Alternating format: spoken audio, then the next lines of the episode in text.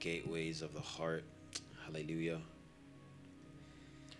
And just how critical understanding the framework, architecture, God's original design of the soul is to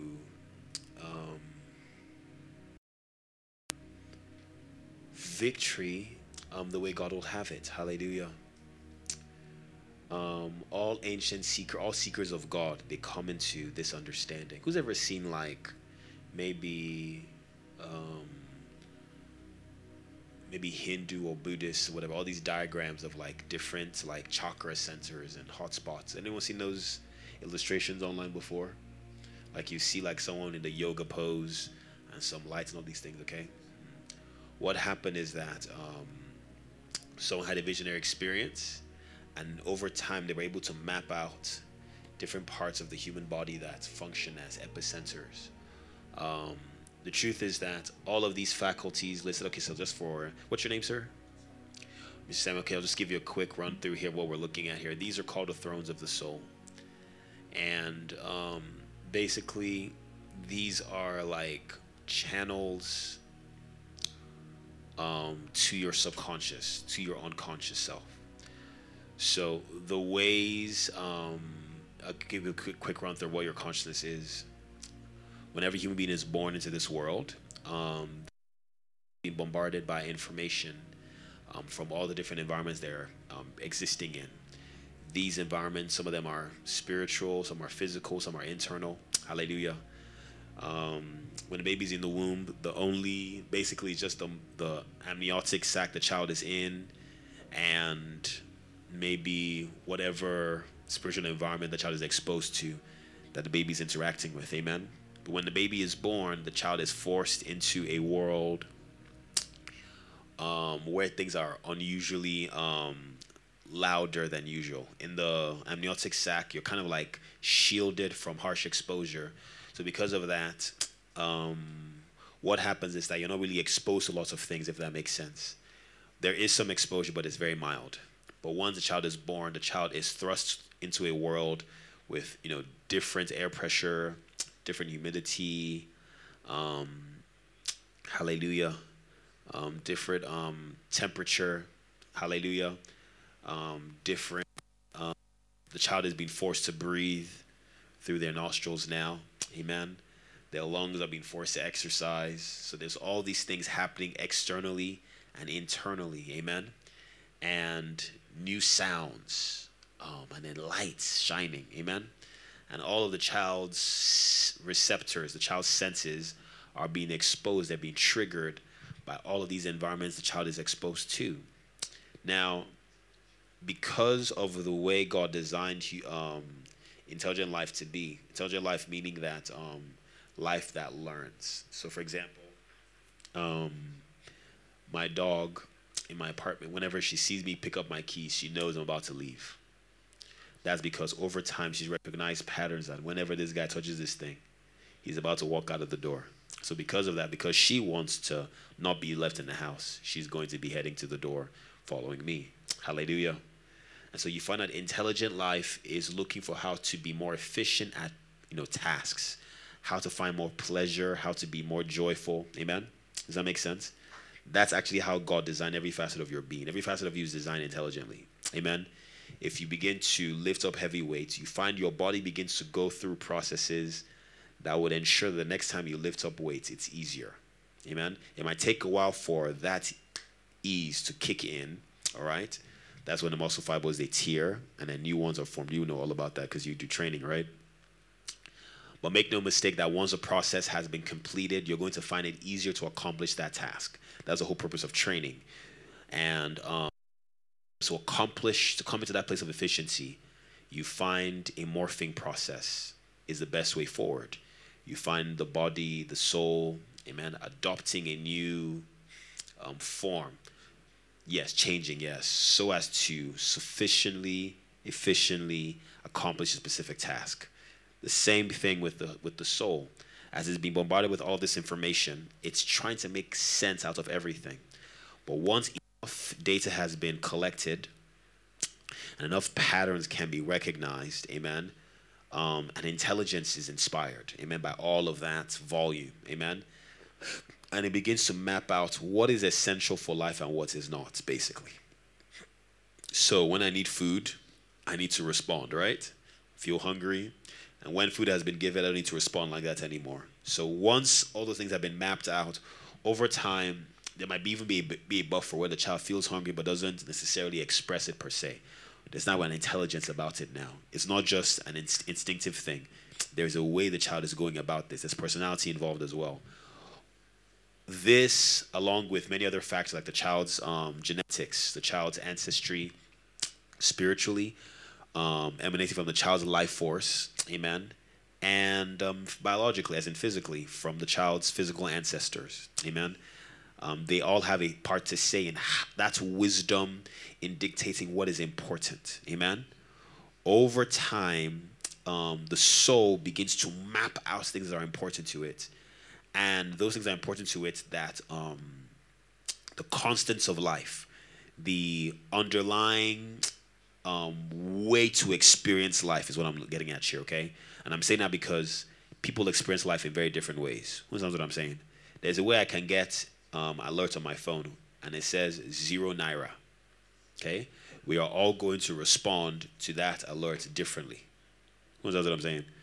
There's someone that he knows that he always has money. So even if he sees 0 naira there, he knows that he still has money. Does that make sense? And there's someone else that, even though there's 0 naira, he knows money's going to come share somewhere, right? There's someone else that that's money, if it's gone, that's the end of life. So each of them is going to respond differently, right? Because of context, right? The context of their lives. Does that make sense? Okay. And what happens is that this context is hammered, amen, into the soul in layers of consciousness. Does that make sense? There are the depths where that instruct or inform how you experience life very, very powerfully. Those regions are called the heart. I point them out here as the subconscious and the unconscious, but I call them the heart. You can see the heart's kind of like leaning on the imagination channel, and the subconscious and unconscious are kind of parallel to the will right there. Amen? And what they're doing, hallelujah, what they are doing, amen, is that they are informing how you experience life, amen. This is so crucial to us as believers because we have been given God's life, right? But for us to experience God's life, we need to tamper with this thing. Does that make sense? Now, God provided, amen, the way that this thing will be informed. And that's the life force, the spirit that we have when we became born again, amen? Now, that life force was installed on the inside of us once we believe the gospel. And it is ever so forcefully projecting God's way of experiencing life, amen? With the intention of forcing, amen, to your will, to your imagination, to your desire, to your memory, to your intellect, to your emotions, amen, the way that God experiences life, amen. Now, for the person that's born into this world, the life force that is instructing all of these things is death. Does that make sense? So because of, when I say death, I don't mean inactivity. I mean separation from God. These things are very organic. What I mean by that is they might seem crude and maybe even simple, but that consistent bombardment. What I mean by this, let me explain like this, okay? Your spirit man, hallelujah, I think I explained this one Melchizedek School, is never not God-like. Does that make sense? Your spirit man is never tired. Your spirit man is never bored. Amen? Your spirit man is always in tune with God. In fact, the Bible says that he that is joined to the Lord is one spirit with him. Amen? That suggests, amen, that my spirit, amen, hallelujah, and God's spirit, amen, are the same, or almost like my spirit, where my life force flows from, amen, is from within the depths of God. Who knows what I'm saying?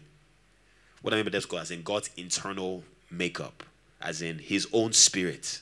Who knows what I'm saying? Now, all of these things I'm describing here, God has all of these things as well. God has will. God has an imagination. God has a desire. God has memory. God has intellect. God has emotions. We can see this very clearly from the scriptures, right? Amen. The just shall live by faith. If anyone draws back, my soul will find no pleasure in him. That's God speaking. Amen. God who is pleased by some people. Amen. God said, as surely as I live, way, good to see y'all. Recognizing you guys. Oh, that's cool. That's cool. Is your sister coming? Oh, you're okay, she's not coming. Okay. Hallelujah. You see that Almighty God from the scriptures has all of these faculties. Amen. And so there is, because of this, there is a way that God experiences life. Does that make sense? Now, God's life force informs how he experiences life. Does that make sense also? God's life force is projected at God's soul consistently, always demanding that God's soul, amen, would experience life a specific way. I'm describing what should be happening inside of all of us. Amen. Because what happened is that over the years, amen, as a young person, as a child, when you're born into this world, what was bombarding your soul was not the life of God, but death, right? When everyone is born into this world, you're born a sinner, amen? Doesn't matter how innocent you are, amen? Doesn't matter how naive you are, doesn't matter how nice you are, doesn't matter how cute you are, good evening, sir, amen? You're born with a dead spirit. Go on, sir. Okay, that's right, we can remember this. Hallelujah. And so because of that, death instructs how you live out your life. So you find that at a specific age, all right, that death keeps on bombarding the will, bombarding the imagination, bombarding the desires, alongside other things in life, okay? In that whirlpool, in that mixture, amen, of different things that are happening, amen, an intelligence on how to live life, amen, develops. A wisdom, a skill, amen? And what that thing does is that you begin to now live life, amen, the same way that Satan lives his life. So you find a child, without going to University of Lies or taking a master class or taking an online course on lying, breaks something. Who did it? The child tells a lie. Hallelujah. You will see that child is doing that thing. Amen. What's up, y'all? How y'all doing? Amen. Not because the child heard a voice per se saying, don't tell them that you're not the one, no. It's almost like from the inside of the child, I don't want to get in trouble. Right? There's a wisdom that is speaking to that child. Is everyone listening? So the child tells a lie. Now that wisdom has been built up, amen, in layers of consciousness in that child's soul. Who knows what I'm saying? By death influencing these spiritual senses, these thrones here. Does all that make sense? And so that influence consistently, okay, day after day, night over night, builds up, amen, and continues to inform how to experience life. Now, as the buildup intensifies, as it continues to bombard the soul over time, after a while, the soul kind of learns the language of the spirit's man. Does that make sense? And unless a new event comes in, the way to interpret life has been summarized by the soul. That summary is now laid in the unconsciousness. Does that make sense? So from that point onwards, when the child is going about life, the child is interpreting it by what? That's wisdom, that's intelligence. Who knows what I'm saying? So when the child needs a toy and sees someone else's toy, it doesn't belong to me, mommy said, don't touch it. Because the child wants that toy, that wisdom informs how to interpret that desire for the toy. Does that make sense? Instead of thinking to child self, oh man, I wonder who owns that thing. Ah, that thing is nice, so I like it too, but it belongs to someone else. There's another wisdom informing that thought process. There's another wisdom saying, I like this toy. I don't care whose own it is. There is another wisdom informing that. Does that make sense? All of that is, it might seem crude, but that is what is driving this world. How many know that's what's driving this world right now? If you check, no matter how sophisticated you are, no matter what suit and tie you wear, you still nail it down to selfishness, right? Sin in the heart, wickedness, twistedness in the soul. No matter how sophisticated you are, no matter your phone, amen? It still comes down to that thing. No matter how sophisticated you think you are. Layers upon layers, right? All stored up in the unconscious and in the subconscious. Amen? How? Through these faculties, the thrones of the soul. Now, in the event, amen, because the spirit man is always constant, there is now no need for the for the soul to be querying the spirit man for new information after a while, because it has learned the ways of darkness. That's why, as a child just born into this world, you are going towards hell once you hit what they call the age of accountability, right? That's when the soul has picked up a volume of darkness from the spirit man and has installed it in the heart. So the child comes into awareness. The child understands what life is about. The child is not ignorant on how to live life. Does all this make sense? So because of this, what now happens to that child is that when the child encounters things, it now interprets all of those things through that filter, through that lens. Hallelujah. Thank you, Jesus. All of this is in the heart. So let's say that child now gets born again. Amen. The way someone gets born again is that the gospel is preached to you at one of these faculties. Amen. One of these landmarks. Amen. One of these thrones. One of these gateways. Amen. Someone wants to see Jesus. Someone has desire for Jesus. Someone sees a glimpse of Jesus, right? Someone feels specifically because of Jesus' presence. Amen. The gospel is explained to you, just makes sense. Amen. When that happens, amen, and that spiritual sense, amen, is triggered, amen, to a specific degree. And I'm saying specific degree for a reason. Because in many different ways, all of us, amen, are influenced by the Spirit of God in some form or fashion. Both believers and unbelievers, right? But there's a measure, amen, that would demand that you confess with your mouth that Jesus Christ is Lord. Who knows what I'm saying? There has to be like a focus on you. Who knows what I'm saying? Maybe someone is interceding for you somewhere. Someone came to you after praying for 2 or 3 days and hands you a tract. And for some reason, you don't let the tract go. You just hold it until you go to your house. You now open it and now read. What is this rubbish self? And as you're reading, everything is also what? Flowing through the thrones of your soul into your heart. Is everyone listening?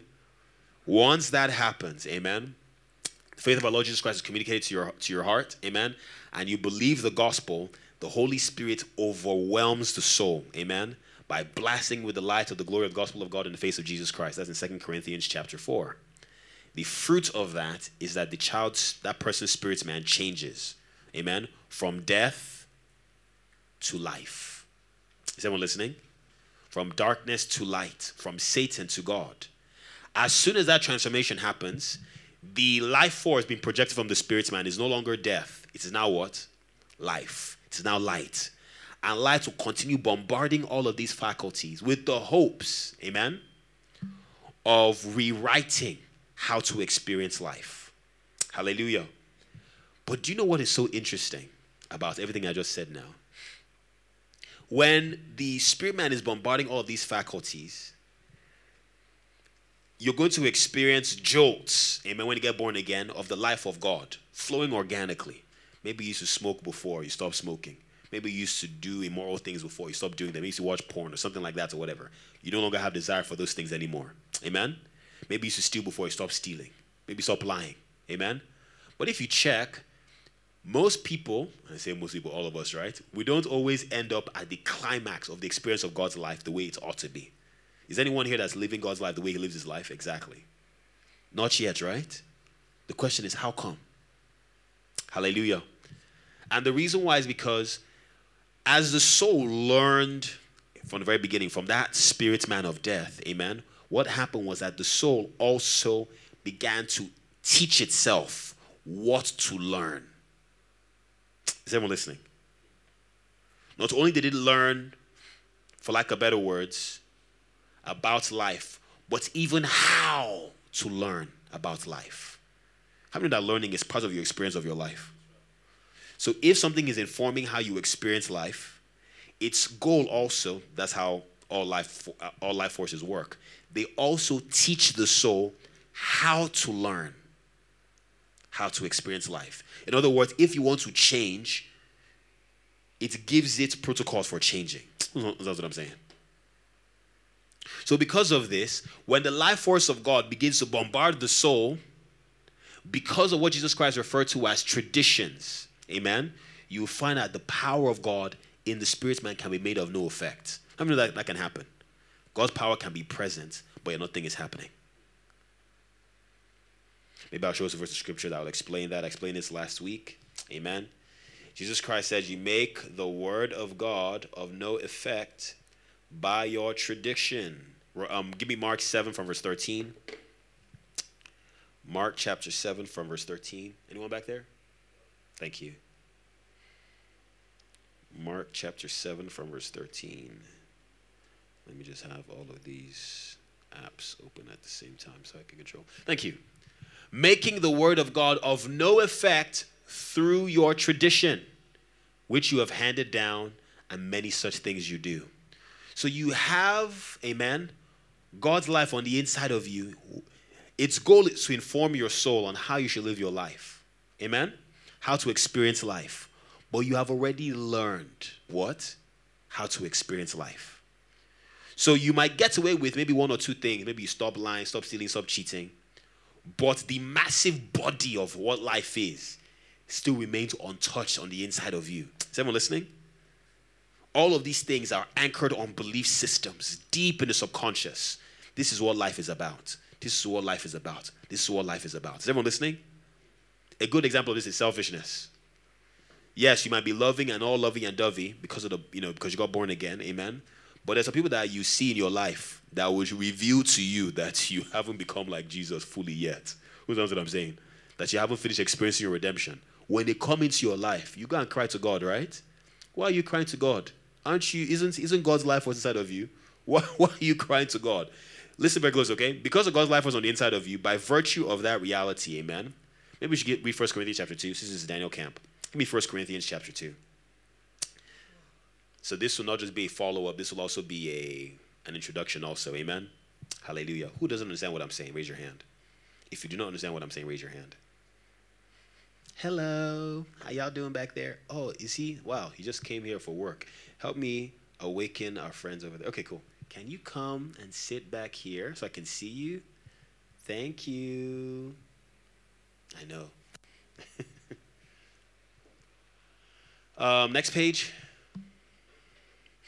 We want to use all of this I'm saying right now to pray. Amen? Oof. Okay.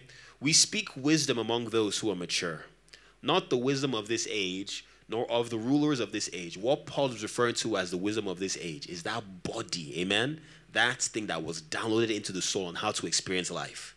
Is everyone listening? It informs your subconscious decisions. Amen? When there's no water. I didn't mean there, I mean here. There we go. Amen? When someone gets you upset, that desire to slap the person, it's coming from something. Is everyone listening? It didn't just, you just find yourself wanting to do that. It's not instinct. No. When someone offends you, who's ever read about Jesus Christ? When they reproved him, he didn't reprove them back. When they slapped him, he didn't slap them back. You know the reason why? There was a wisdom functioning inside of him. Okay, that's a bag. Okay, 2 bags. Okay, that's good. Hallelujah. Amen. Because of that wisdom function on the inside of Jesus Christ, amen, when he was slapped, amen, that's wisdom, amen, instructed how he was meant to respond in that situation. Is everyone listening? This is why James would say something like this. If you have bitter envying, amen, and self-glorying and selfish seeking in your heart, do not boast and lie against the truth. Why was he saying that? He understood something. When truth is in your inward part and in the hidden part, you know wisdom, there is a way you live your life. You don't have to be constraining yourself. When someone slaps you, do you try to act angry? Let's say I come and slap one of you now. Amen? Would you try to frown your face? Would you try? Who knows what I'm saying? All of a sudden now, things just switch into high gear, right? And now we're wondering what this man of God is doing. Right? Hallelujah. Let's do one more time after that. Your face is now changed. Okay, I know what's happening here. I do one more time after that. Then what now begins to happen? Defensive maneuvers, right? Let's say I do one more time. That's 3 slaps in a row. Or 4. By that time, you're probably you're holding back the uppercut, right? Who knows Street Fighter? You know, when you're not playing the game, you just leave it alone. Initially, they'll just stay by themselves. After a while, to go to the loading screen and you see them fighting themselves. Who's ever seen that before? All these video games, Street Fighter, them. That's what will happen. If you let yourself go, what would happen? You will seem like you're gentle for a second. Oh, that's from nowhere. Come on, please! Hallelujah. Is anyone that ever felt like that before? Anyone ever? None of you. Wow, what holy people. Sometimes. Just sometimes.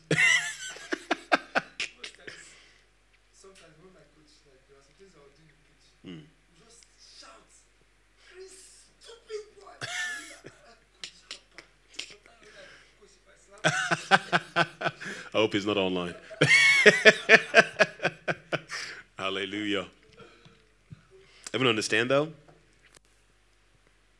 That we call the wisdom, amen, of this age. Okay, next page.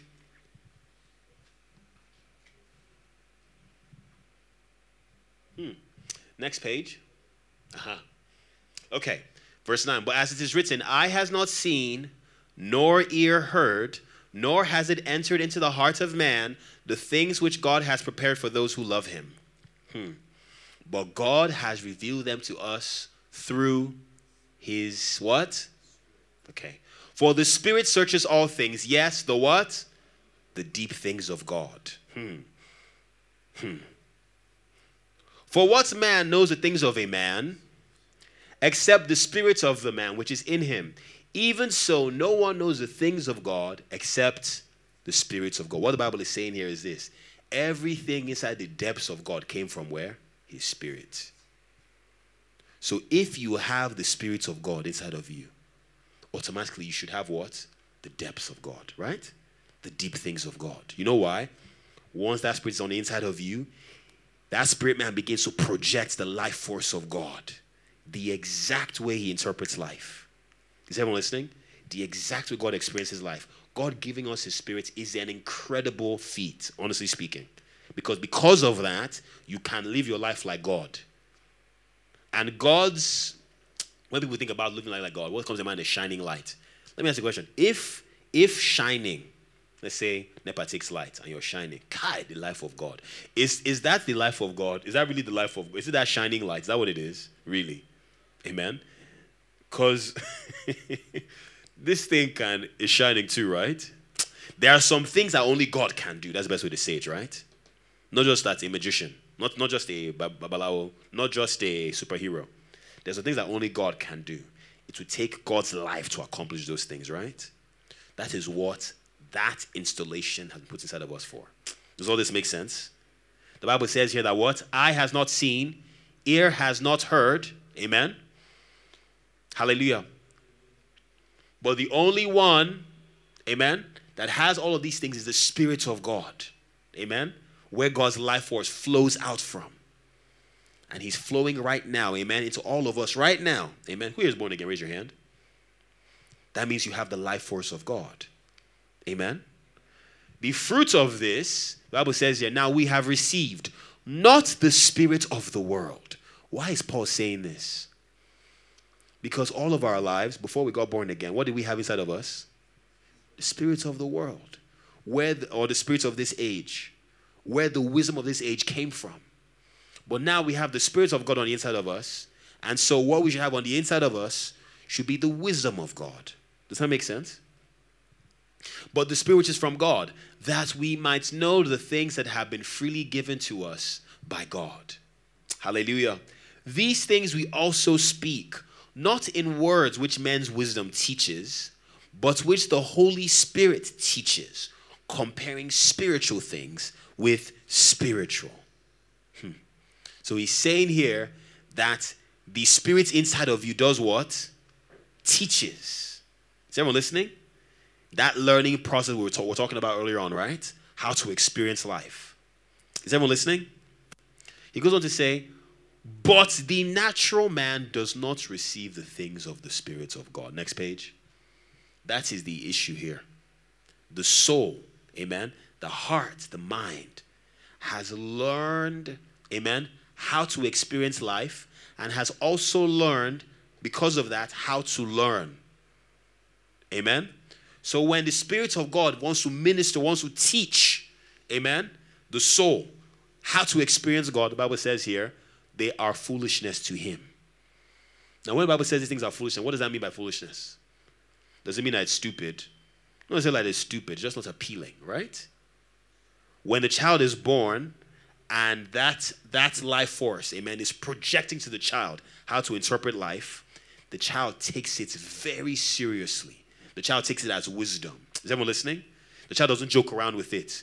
So when the child feels a rumbling in its belly, it responds very sharply, right?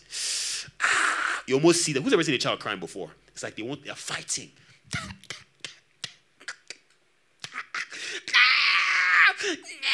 Who's ever seen a child crying before?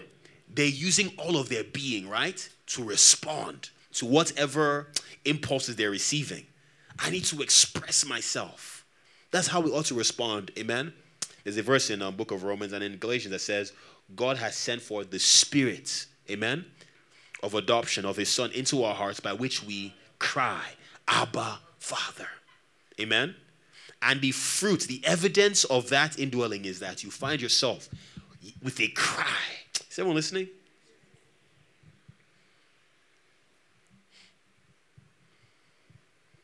But if you're a natural man, the Bible says these things will be foolishness to you. And you cannot know them because they are spiritually discerned. But he who is spiritual judges all things, yet he himself is rightly judged by no one. For who has known the mind of the Lord that he may instruct him? But we have the mind of Christ. Is everyone listening? So the Bible is telling us here, by virtue of the indwelling of the Spirit of God, you have access to the what? To the mind of Christ. Not only do you have access to the mind of Christ, amen, I'm going to go back to my diagram here. Because of this indwelling, we have access, hallelujah. What's up? Hey. To the intellect of Christ. Is everyone listening? To the desires of Christ, to the imaginations of Christ. Is everyone listening? We have access to the heart of Christ. Is everyone listening? I'm going to show this to us in many more scriptures, okay? We have access to the will of Christ. Is everyone listening? We have access to the, I already said emotions, I already said the intellect, to the memories of Christ. You know you can access the memories of God? You can see things in God that have never been seen before. Isn't that what Paul said? Eye has not seen, nor has ear heard. Amen? So when he said all of those things, he was speaking of things that only God knows. So we can have access to what? The memories of God. Amen? The desires of God, the imagination of God. Can you imagine what God's mind is like?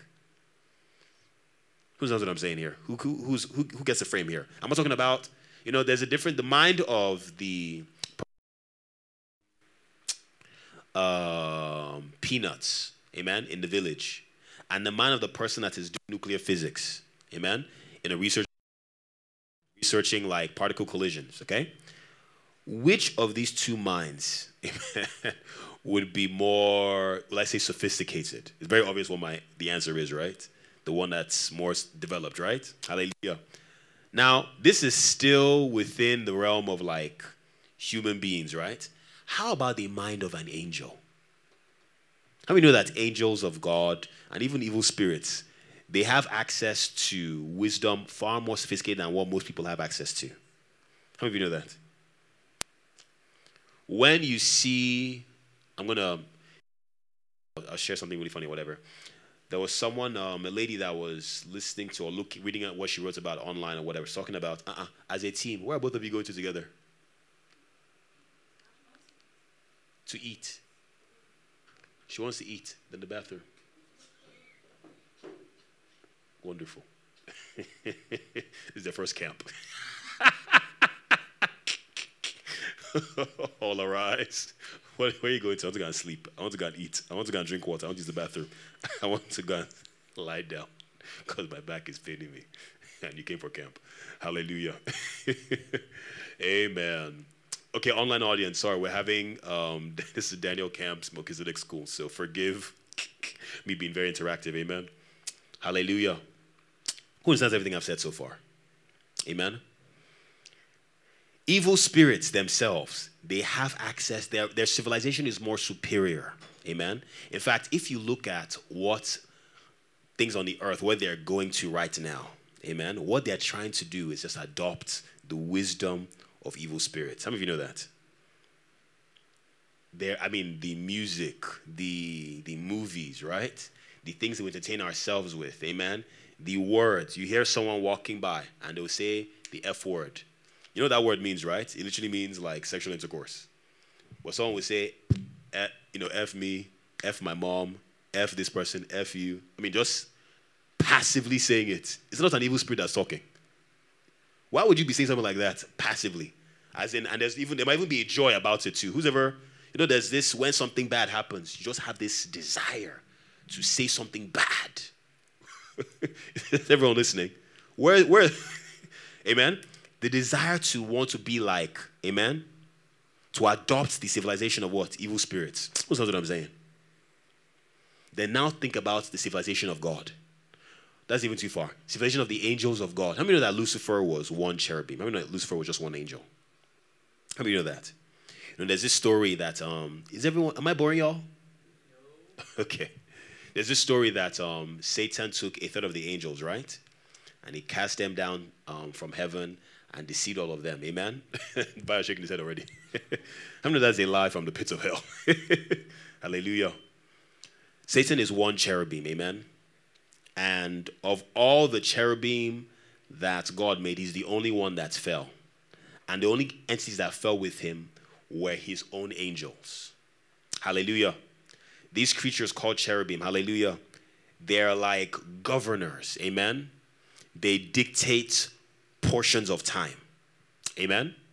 And what happens is that once you're within that time, they have governance over, amen? Everything that happens in that space of time, they dictate it. Who knows what I'm saying? Amen? So because of that, they have angels underneath them to enforce their authority. Does that make sense? In fact, the way they function, the way cherubims function in the midst of their angels, all of their angels function almost like clones of them. Like who's watched the movie The Matrix before? Anyone seen that movie? When Agent Smith needs to show up somewhere, he just manifests through anyone in the city. That's how Satan manifests. In the cluster of all of the demons, you will see him most clearly. But he can pick any one of them, right? And talk to you through them. Does that make sense? That's one cherubimo. Do you know how many cherubim that God has? The Bible said that he who dwells in the midst of the cherubim shine forth. God dwells, the Bible says that God dwells in thick darkness. That phrase for thick darkness there is because of the crowd, how jamly packed together they are. Amen? If you're in the midst of many, many people, you can't see people further away. So because of that, because there's so many of them, they form like what? A barricade surrounding God. And because they can fly, they completely surround him. They're like electrons whizzing around a nucleus in an atom. So because the Bible says that God dwells in thick what? Darkness. Why? God is surrounded by cherubim. Many of them, many governors dictating how time functions. Is everyone listening? In the midst of all of that, God is in the center. Let me ask you, beloved, the person that all of them are whizzing around, what do you think happens in his mind? Is everyone listening? What do you think that God is thinking about? Give me Psalms 139. Very romantic way to answer that question, amen. Psalms 139. Give me from verse 17. Hallelujah. How precious are your thoughts to me, O God. How great is the sum of them. If I should count them, they will be more in number than the sand. When I awake, I am still with you. Hallelujah. There's many other verses that we can look at. There's one that says that, okay, this is one of them. Yes, it actually says that more than sand on the seashore. Amen? There's other verses that speak about how all of God's thoughts about us are compiled in his book. There's another verse in Jeremiah 29:11 that says that all of God's thoughts are thoughts of good and not of evil concerning our future. Amen? About the hope that he has for us. God's plans for our lives. That is what, amen, preoccupies the mind of God. Amen? But the you that God is obsessed with, according to the scripture here, amen, is not the you that is playing video games on his phone. No. Who knows what I'm saying? It is the you that has his spirit inside of him. Who knows what I'm saying? It is the you that has his mind. Who knows what I'm saying? It is the you that has his heart. Is everyone listening? No, God is concerned about you. Being concerned about you is a trivial task for God because of how sophisticated his mind is. Amen? How many of you know that God is able to relate with every single creature at every point in time right now? So from the beginning of time to the end of time, every creature that's existed or will exist, he can commune with them right now. Is everyone listening? So as far as thinking about your life is concerned, that is not a difficult feat for God. Amen? So that's what I'm talking about. No, God's obsession as in with his mind. Give me Jeremiah 29:11. Jeremiah 29:11. Jeremiah 29:11. We'll read that scripture, amen? Because when the Bible says that we have the mind of Christ, what exactly are they talking about? Is it the mind of, we give you all the glory, as in just singing song? No, in our minds we think that heaven is like this very, very bright cathedral, right? And then they're singing what? Classic Italian hymns. Amen. And then there's angels like flying around and people are on clouds playing harps. Then maybe one angel comes with a trumpet. Kai, that's new. Dun, dun, dun, dun, dun. It's time to praise again. Let's go. Amen? And then we sing another song again. And we think that is, we've successfully captured, amen, what culture looks like in heaven.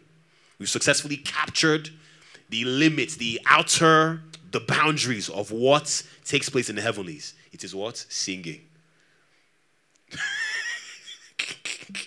Hallelujah. Do you know that when I describe Satan, amen, as one cherubim, do you know that every single effort of humanity right now, amen, his influence has projected all of those objectives to humanity? How many of you know that? All the different career choices in life. I want to be a doctor. I want to be an engineer. Satan created problems for humanity, and he created solutions for those problems. Now, all of these problems and solutions that he it's just the solutions. You know, I like that's actually a perfect picture. Like this man Fauci, how they created COVID and they gave the vaccine. And both of them are killing people. Hallelujah. Both the vaccine and the disease. Hallelujah. Please though, Mark Zuckerberg, I'm sorry. I forgot what we're live on. Anyway, he's already exposed. He's exposed them already. He said that. Anyway, let me keep on going. So when you look at all the different career options in life, amen, all of the career choices we have now, even up until the end of this age, amen, all of them, oh, amen, they have nothing to do with the career choices in God. Do you know God has career choices as well? God has things that he wants solved. How many of you know that? Why did he give you a mind? Why did he give you reasoning faculties? We think it's to solve the problem that Satan has caused. The Bible says that in the ages to come, amen, the endless riches of the grace of God will be unpacked from the inside of us. Is everyone listening?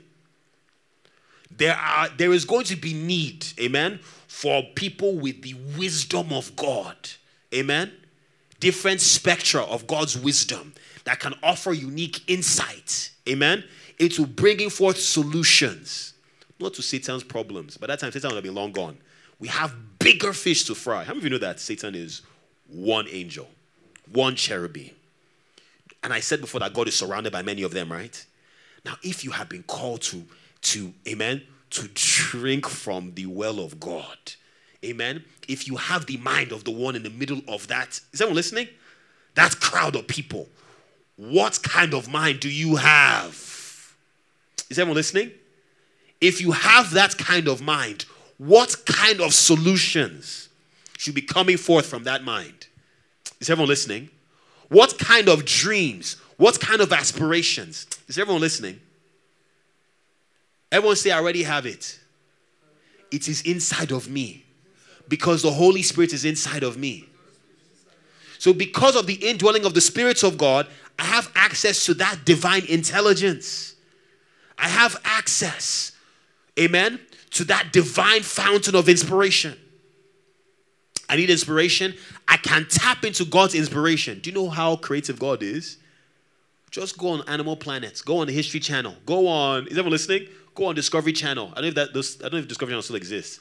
But you will see creatures underwater that will scare you. You know, when we say things are scary, just because they're strange to us, right? You will see God's creativity in ways that are scary.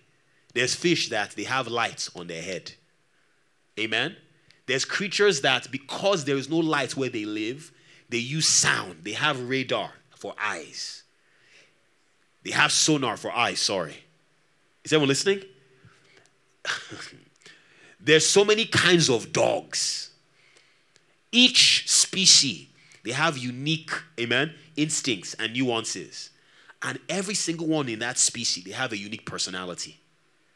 Because I'm exposed to animals so much recently, and because of Instagram, you know, on Instagram, there's all these funny videos of cats and dogs and parrots and all these things. So I get to see different birds respond differently to the same event. I just go, do each of these birds have their own personalities? Do you know what's interesting? Oh, God. Does that mean that maybe all the ants in the world, all the cockroaches, all the flies, they also have personalities also. But because we're not able to interact with them the way we interact with parrots, we can't tell. That's not what I'm saying. Now, God is communing with all of these creatures at the same time. Oh. Is everyone listening? Someone say, what kind of mind is this? Someone say, what kind of mind is this? This is the mind inside of us. Is everyone listening? Now, here is the important thing. Hallelujah. How do we access this mind? Hallelujah. I want to take a prayer pause real quick, amen. Just shut your eyes.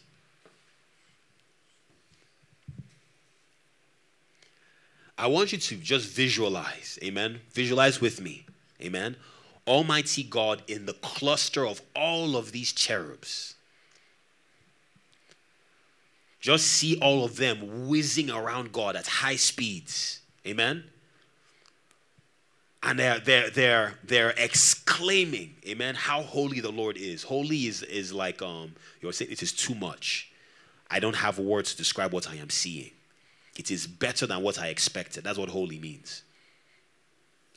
So they're being blown away by God's brilliance, by God's excellence, by God's majesty. Consistently blown away. That's why they frolic towards him. They're all whizzing around him. I know they find God admirable. Do you know how I know? Lucifer, he said something. I want to be like the Most High. So every single one of these creatures wants to look at God. They find God beautiful. They find God more advanced, more sophisticated. They find God to be more developed. Every one of them, even the one that turned away from God, his sole purpose in life, can I rise up and be like this person? So even Satan's hatred of God, Satan's failure, it is still seen as admiration towards God.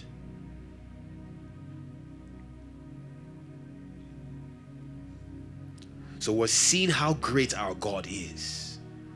We're seeing how awesome the Lord is.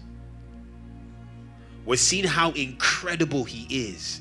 We're visualizing using our minds. Don't be passive. Exercise your heart. Give your heart to this exercise. I know what I'm doing. Give your heart to this exercise. Give yourself to this exercise intentionally. If you're tired, you can stand up, but give yourself, allow your mind to comprehend. Imagine with me how great. This is actually how you worship God. You contemplate on God, you engage the Lord actively, and you allow your reasoning faculties to function actively. Don't just be dull of mind. No. Interact with what you're seeing with your heart. Inspect, look around, be very observant, capture details, ask proper questions, be inquisitive. What kind of being is this? And allow your heart to respond in awe. We worship you, Jesus.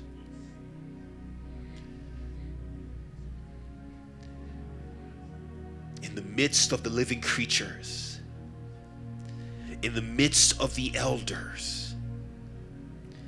in the midst of the 10,000s of the 10,000s of the thousands of thousands, in the midst,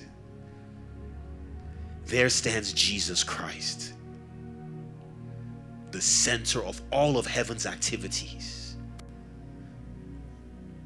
the zenith of God's civilization. There stands Jesus Christ.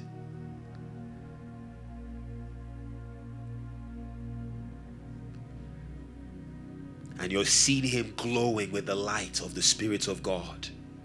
You're seeing him shining with the brilliance of God's glory. And he's telling you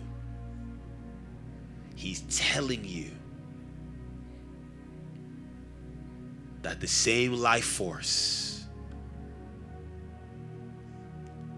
the same spirit, the same mind, the same will, the same reasoning faculties, the same emotions, the same imagination,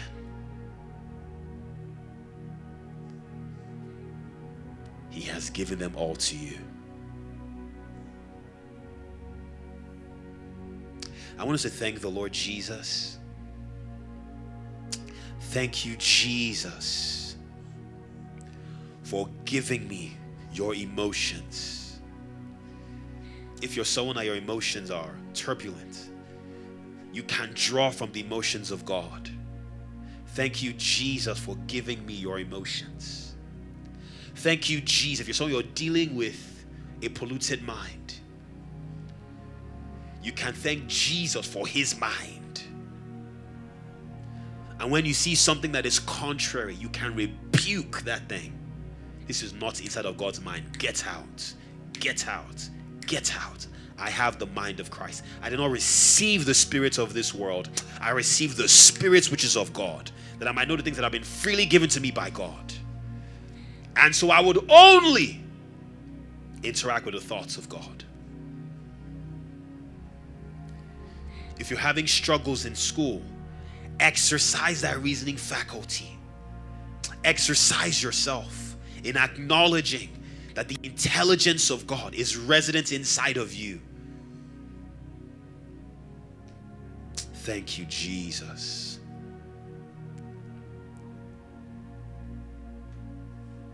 Thank you, Lord Jesus. We say thank you.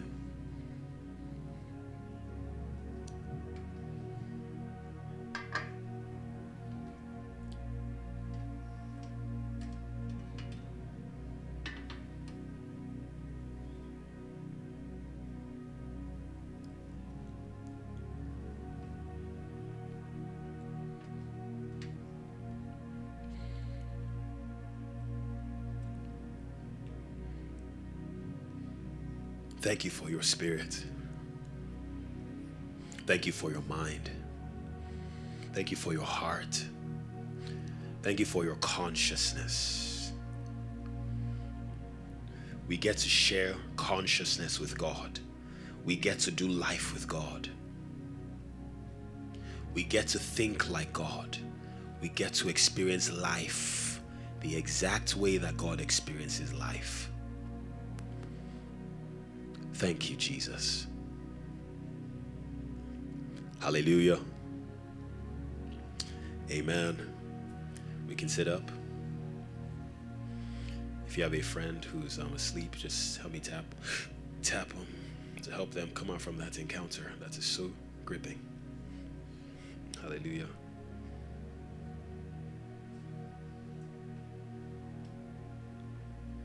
Hallelujah. Amen. So we have this incredible gift given to us, right, of the Holy Spirit. Because of the indwelling of the Holy Spirit, we have access to the soul of God, access to the heart of God, access to the mind of God, access to the emotions of God.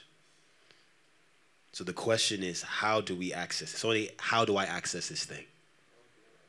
Someone say, how do I access this thing? Give me 1 Corinthians 2. It is called being, everyone say, spiritually minded. Let's start now from 1 Corinthians 2 from verse 14. 1 Corinthians 2 from verse 14. Yes. Hallelujah. Remember the diagram I've been showing? Shows all of the faculties, amen, of the inner man. Hallelujah. Showing the gateways of the heart, the thrones of the soul, amen, these faculties, these spiritual senses, amen. Hallelujah. What happens that over time, because of prolonged exposure to death, something happened to all of these faculties, amen. They have been mapped, hallelujah, to darkness, amen. So because of that, the light of God is shining in front of your face, but it's like you have a veil in front of your face. Is everyone listening? Because you're looking at something else. Hallelujah. Is everyone listening? For this reason, we have to go about the process of intentionally exposing ourselves to the light in our spirit, man. Is everyone listening? You have to take whatever faculty it is and bring it. A good way of explaining this is, let's say you're washing clothes, amen? Who's ever had a time when you had a stain, one of your clothes, amen? But when you took off, let's say you're wearing two shirts like this, okay? And you take them both off, and you have a stain somewhere. But then you take them off, and so part of this is wrapped up inside of this one, right? So because of that, when you put them into the water, and you do like a quick scrubby, you don't really get all the spots, right? You have to take time out, amen, and what? Intentionally apply what? Force, right? To specific spots, right? Making sure that you even pour, on some spots you pour extra detergent, right? Expose it, all right? To that force, to that cleaning agent over a prolonged period of time until what? That thing breaks free. Good evening, Auntie. Good to see you. Hallelujah. The same thing with your heart. The same thing with your soul. The same thing with your mind. Is everyone listening? That process of scrubbing, amen, is called being spiritually minded. The natural man does not receive the things of the spirits of God, for they are foolishness to him. So there's places that we find the things of God uninteresting, boring, amen? Those are the places that we see God's wisdom as foolishness. Is everyone listening? It's not that you don't want God, but you're like, I could be doing something else. So in your mind, it's like when someone is talking, let's say someone came to you now, start talking to you about, let's say I see you guys now, everyone is here now. I start talking to you about how to design the best pillow. Okay? I tell you the kind of feathers you need to use. I tell you, unless you're having a bad night's rest, let's say I have a 5-hour teaching on how to get the best pillow.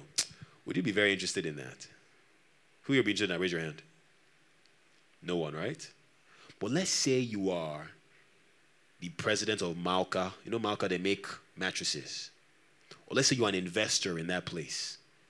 As I'm talking to you, there's a way your ears will perk up, right? And there's a way you give me your attention. Why? That thing you're saying, it is good for me. Is everyone listening? It's no longer foolishness any longer, right? I now have a lot of interest in what you're saying. Is everyone listening? So I'll invest my time in you. I'm going to give value to your words because it's not foolishness to me. Does all this make sense? That's what Paul is talking about here. The natural man does not receive the things of the spirits of God, for they are foolishness to him. As God is talking, God, there's a better way to do this thing. Nor can he know them because they are what? Spiritually discerned. But he who is spiritual judges all things, yet he himself is judged by no one. Everyone say spiritual. Spiritual. Spiritual.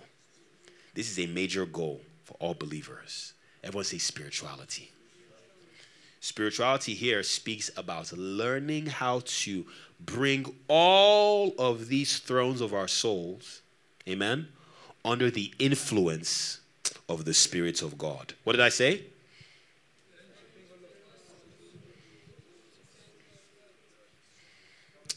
Hallelujah.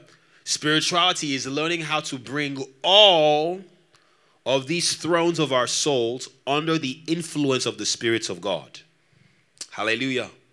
When you have successfully subdued every single one of these faculties, hallelujah, you enter something called the kingdom of God. Hallelujah. Now I'll explain what I mean by that in a second, but Michael, can you quickly play that video? Hallelujah. Transition to camera one, and we can go from there.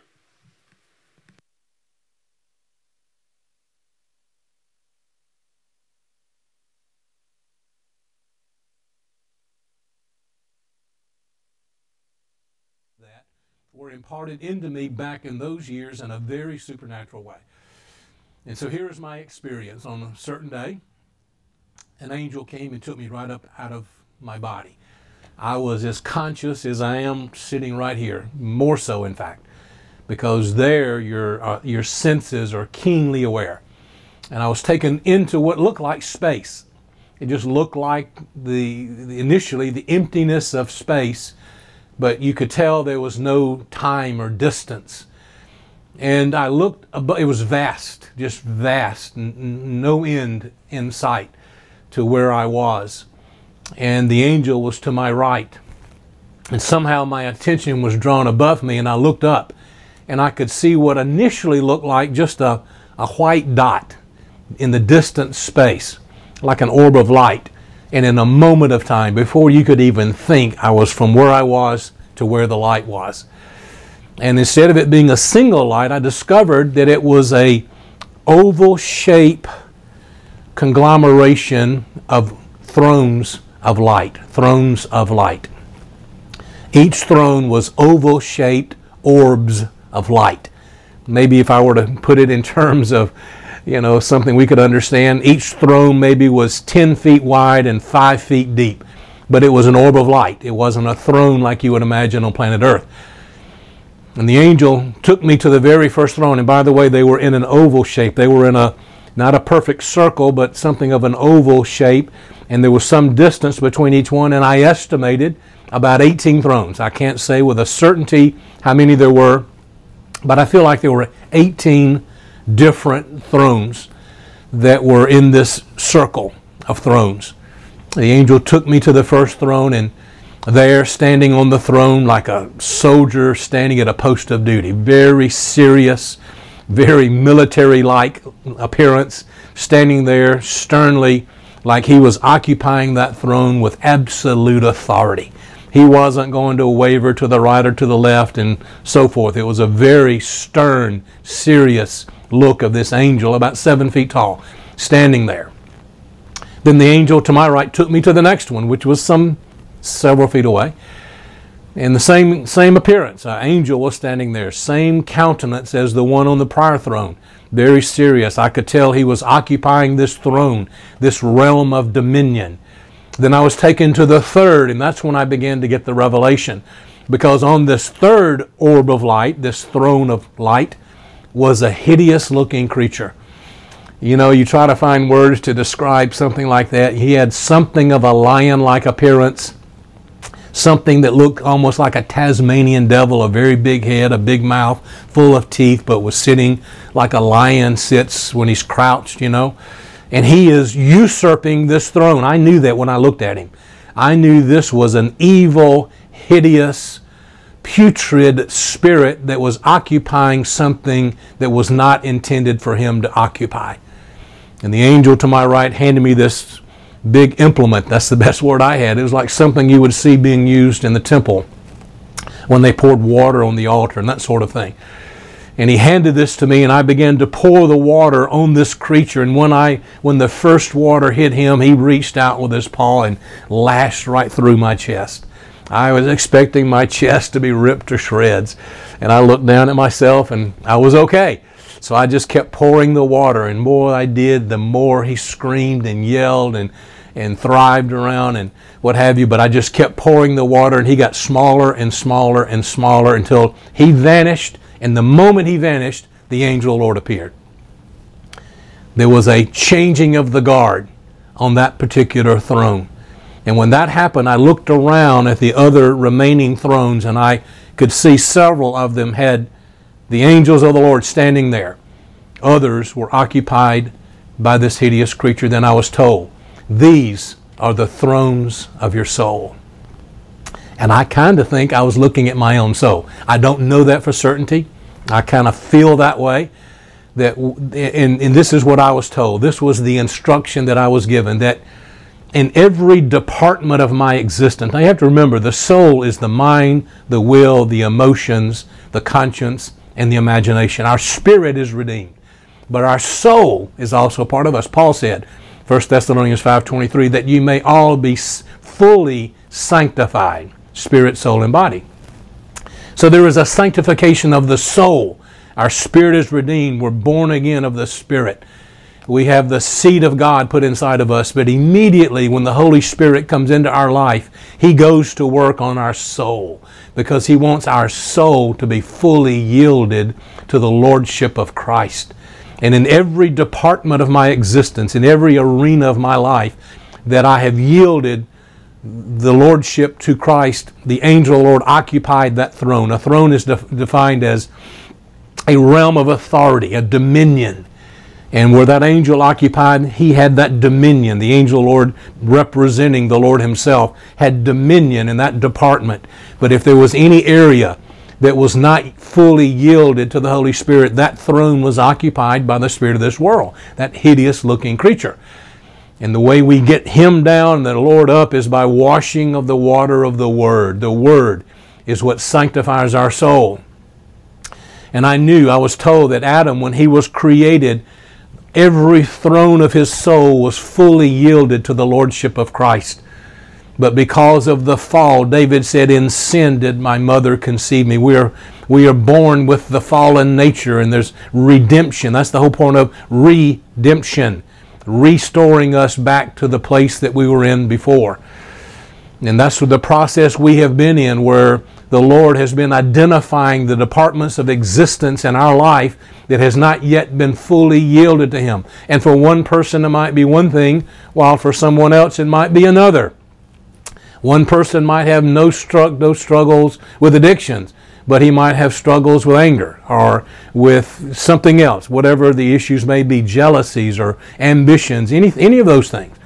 There's no room for selfish ambition. There's no room for jealousy. There's no room for anger or addictions or lust or any of those things. And if any part of our life is yielded to that, it has to be fully sanctified by the washing of the water of the Word. And it's sometimes painful. I've been through a few of those experiences. I'll just be honest with you. I remember the first one I went through. I've been through Hallelujah. Multiple. The first one I went through was years ago. Amen. Does everyone understand the illustration that he gave? That was a prophetic encounter that he had. Amen. I remember when I first heard this message that there was this X-ray. About that time, I think the conference we had was the City of God. That was like 2 or 3 years ago. And I'm going to show us some of these things from the scriptures. Amen. Hallelujah. It will shock you We're going to start off with a verse of scripture, amen? Hallelujah. Give me Psalms 125 from verse 1.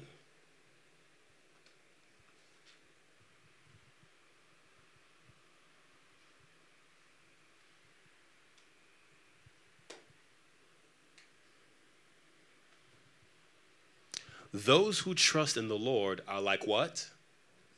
Mount Zion, which cannot be moved, but abides forever. Now, in modern day, when we read this now, we don't understand what they're saying, amen? When we even see the phrase Mount Zion, we think about a mountain, amen? Mount Zion is a term given for the city of God, amen? So the Bible is saying here that those who trust in the Lord are like what? Mount Zion, the city of God, amen? Let me read another verse. Give me Luke 17, verse 21. We'll go through all these verses, and then I'll explain what I meant when I said that. When you experience God's victory over all of these faculties, you enter into God's dominion. Because right now, you're already in God's dominion, amen? If you're born again. Hallelujah. But there is an experience that is reserved only for those, amen, who have yielded, amen, their soul, yielded their hearts, yielded their emotions, yielded themselves so that they live life with the wisdom of God. Is everyone listening? They live life the same way that God lives life. So when things happen to them, they respond the way God responds. Is everyone listening? When they sleep at night, amen, what goes through their mind is the same thing going through God's mind. Nor will they say, see here or see there, for indeed the kingdom of God is where? Is where? Okay. Give me Matthew 5, verse 14. We're going to be running through scriptures, okay? 5, verse 14. The whole point of these scriptures is to establish, amen, that I'm not just the person that you're looking at now. I'm actually, amen, for lack of better words, a conglomeration of communities. Amen? If you look even at your physical body is made up of systems, right? Digestive, skeletal, amen? Immune, circulatory, right? Respiratory, reproductive, amen? You have all these systems, which themselves are made up of what? Organs, right? Like your heart, like your liver, amen? Like your skin, amen?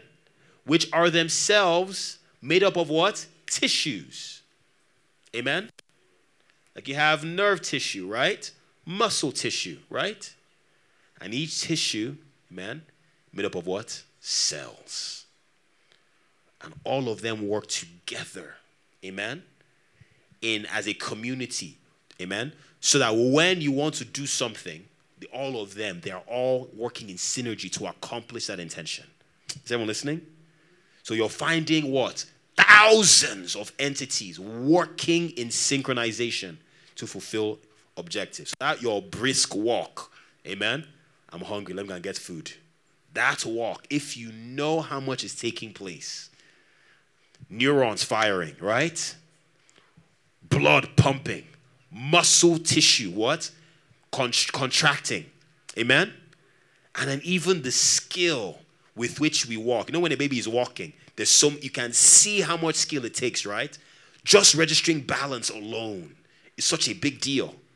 Then to be able to now take steps while remaining balanced. Then to now walk briskly. Then some of us, when you're in your teenage, you know, in teenage years, you can't just walk from point A to point B. You have to do this. Because you have to let everyone know that something is happening. Hallelujah. You see how developed we get. God save us from ourselves. Amen. Hallelujah. You are what? A what? Cannot be hidden. So who am I? I'm light. Now I function as light, not just as one, but as a community, right? Who understands what I'm saying? So there's different parts. Cities have what? They have, different facets of society, right? You have like the police, Amen. You have like the firemen. Amen. Hospitals. Amen. You have the judiciary. Amen. Law enforcement, protection, soldiers, military, all that stuff. Amen. Different arms of government. Hallelujah. Thank you, Jesus. Give me Ecclesiastes 7, verse 19. I'm trying to go through verses that would help paint this picture more clearly. Ecclesiastes 7, verse 19.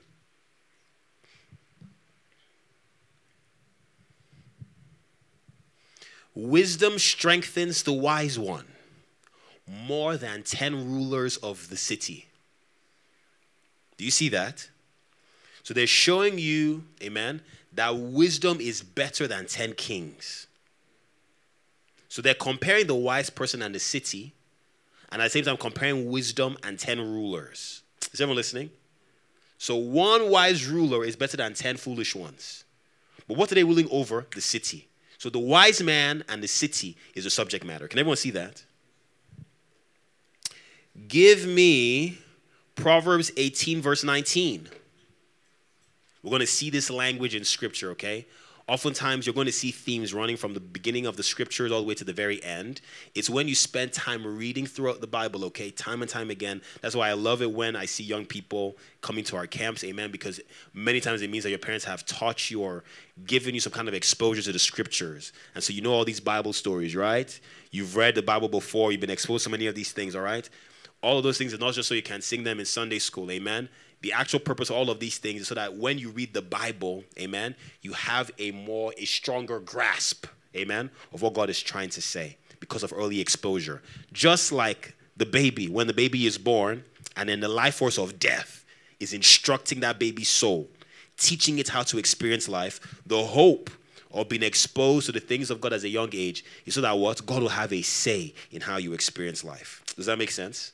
So that your learning process will not be completely frustrated. There will still be little slits here and there that God can work through. Paul said like this to Timothy, that since you were young, you've known the Holy Scriptures, which are able to make you wise for salvation. Amen? Hallelujah. You look a lot like a friend of mine. I was staring at you when you first came in. What's your name? Huh? Jerry. Jerry. How do you spell it? J-E-L-E. J-R-E. Okay, Jerry. Okay, gotcha. Nice to meet you, Jerry. Awesome. You look like a friend of mine called Nando's. Williamson, that's his name, but we call him Nando's. His name's not Nando's. Nando's is the name of a place people get food. Okay. Give me Proverbs 16 from verse... Oh, yeah. No, stay here.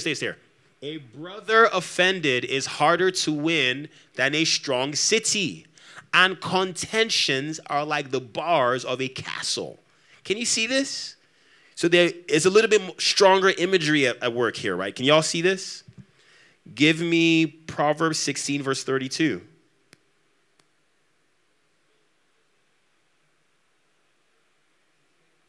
Proverbs 16, 32. He who is slow to anger is better than the mighty. So the Bible is showing you here that the ability to have control over your heart, amen, which is gotten by exercise, amen. How many know that you don't just automatically learn how to control yourself? You exercise yourself in that, right? Amen.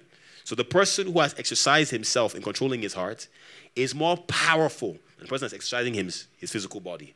That's what the Bible is saying here. Can you see that? So they're showing you exercise in two places. One in the physical body, right? And the other one where? On the inside, right? In the soul, in the inner man. Amen? And he who rules his spirit than he who takes a city. That word there for spirit, amen, actually means your soul. Amen. It doesn't mean your spirit, really. Amen? So he who rules what? The word spirit is used in the Bible many times in the Old Testament is speaking about like the atmospheric condition of your soul.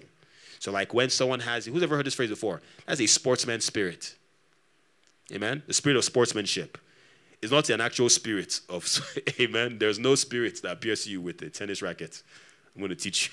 That's not what's happening, amen. It means that this person, passion for sports, or the person is also a good team player, right? That's good sportsmanship. That's good sportsman spirit, amen. They're talking about the way your soul is configured, right? As though a spirit had ministered that thing to you. Does that make sense? So that's what they're talking about here. He who rules his heart than he who takes what? A city. Are you seeing that military conquest over a city and the conquest of God's word on the heart are being compared here? And they're saying that if you can conquer this one, you're a greater person. Is everyone listening? I can't remember which man of God. I think it was this dude, Martin Luther, that he was saying, I wanted to change the world, but I realized that it was so difficult until I went home and loved my wife. And what he was saying was that the world seems, if you can genuinely love people, that is greater than your attempt to change the world. Who knows what I'm saying? Or a better way of saying is that the way you can change the world is by loving people. Is everyone listening? Wouldn't it be sad if you're trying to change the world, but then the world you're hitting everyone that is around you? It's a sign of weakness, right? You know, when this movie, Man of Steel, who's ever watched Man of Steel before? It's a Superman movie. Came out a few years ago. When I first watched the movie, I saw him. Some people were bullying him. I said bullying him with quotes because he could have killed them easily, right? Because he's Superman. But what happened was that the boy he couldn't control his emotions. So this is when I first caught fire for God. And God was teaching me some of these things. And I was looking at him. I said, you're a superhero, but you can't control your anger. Can you see the funniness there? In the movie, what is exalted? Superhuman strength on the outside. But then on the inside, the guy is as weak as any human being. So if you slap him, he won't start crying. It's not the same thing as what the average person does. How are you better than? The only difference is that when you get angry, you have a bigger stick to hit someone with. That's the only difference. Who knows what I'm saying? There's nothing different about you per se. Does everyone get what I'm saying? It's like when you look at the gods of some of these myths, all these Greek gods and Roman gods that's sleeping around, fighting each other and all these different things. If you look at them, you're just seeing human beings. In fact, you're seeing babies. Who's ever seen, who here knows Zeus? The Greek god Zeus. That's not a grown man wearing Pampers. That's what that guy is, right? They can't control themselves. You see any small thing, I will smite you. God is not like that. You see God, his enemies are insulting him, and God is looking at them. I love you so much. It takes power. Is everyone listening? To be able to do that. It takes a different kind of wisdom. Any dog, you kick a dog. Even before as you're approaching the dog, it's giving you a warning. You get what I'm saying? But you see God, Jesus, they are slapping him, spitting on him, prophesying. He's seen as they are coming, he's seen them coming. Precognition. He has precognition. Is everyone listening? He saw how he was going to die. If you check the scripture very carefully, the Bible says, I gave my back to those that plucked my beard. When they were whipping Jesus, he intentionally knew how he was meant to be sculpted at the whipping post. He knew where the stripes were meant to be. And so he made sure that the person that was administering those stripes, amen, he made sure they struck him in a specific way. Is everyone listening? Now, he did that for you. That sometimes you feel like break. Who understands what I'm saying? So you can tell that God's love is not weak. Is everyone listening? God's love is not weak. It is what? Strong. Formidable. Is everyone listening? He that is slow to anger is better than the mighty. So when we're talking about God's might in the scripture, it's not about God being thunder and lightning, whatever. It's what? God's inner workings. Is everyone listening? The depths of God. To respond with the wisdom that God responds with. Again, to experience life the way God is. Of course, if you're acting like God, there will be signs and wonders following you. Is everyone listening? I'm not talking about you. I'm talking about Jesus, and they were slapping and punching him. You know, they didn't slap and punch Jesus Christ every day. In fact, if you tried slapping and punching Jesus Christ before Garden of Gethsemane, you'd have been very unsuccessful. How many of you know that? Some people, they tried to throw him off a cliff. As they were trying to throw him off, they discovered that he was nowhere to be found. He walked right through them. Amen? There was one time, there was a crowd about him. Let's kill him now. All of a sudden, the Bible says they hid himself in the temple. How did he hide? He was surrounded by people. How did he hide himself? And did he climb on top of the... Never read your Bible. He entered through the wall into the temple. Is everyone listening? I thought I was about. Hallelujah. Welcome, sir. Give me, hallelujah. Thank you, Jesus. I want us to see what this city looks like. Remember that vision that he saw? Do you see the similarity between that outer space encounter that he had and the different thrones of light? Are you seeing the reason why I picked this imagery for this graphic, this illustration here? Amen? Even though his image was that it was a constellation that from afar off looked like one bright star, but when you got close, it revealed its architecture. Amen? But what I wanted to show here was kind of like when you're on the outer rim, like within orbit of the planet, then you are in the region of, you know, the shallow levels of consciousness. But the deeper you get, the closer you get to the core, to the surface of the earth, the deeper you're getting into the person's consciousness, right? When you enter into the atmosphere, you're in the subconscious. But once you hit the ground running, unconsciousness, sorry. Hallelujah. Everyone understand? Okay. This imagery in the vision that he had, he saw angels standing at every one of these thrones, on top of them, all of them representing operations of the Spirit of God. Is everyone listening? What does this mean? That you can have what? Angels of God. Where? In your emotions. Someone say, my own emotions. Someone say it. Say, my own emotions. Jesus. Who's ever seen in movies where a witch is laughing? Who's ever seen those before? Or bad guys, when they have a plan, they just begin to laugh. Okay? Now, I know in cartoons, they make it seem like it's funny. Amen? Do you know that that thing is actually an art form, a priestly ritual, where someone contemplates something and intentionally finds delight and is responding to the spirit that gave them that thing? It's like, huh? Yeah, like a Joker, yes.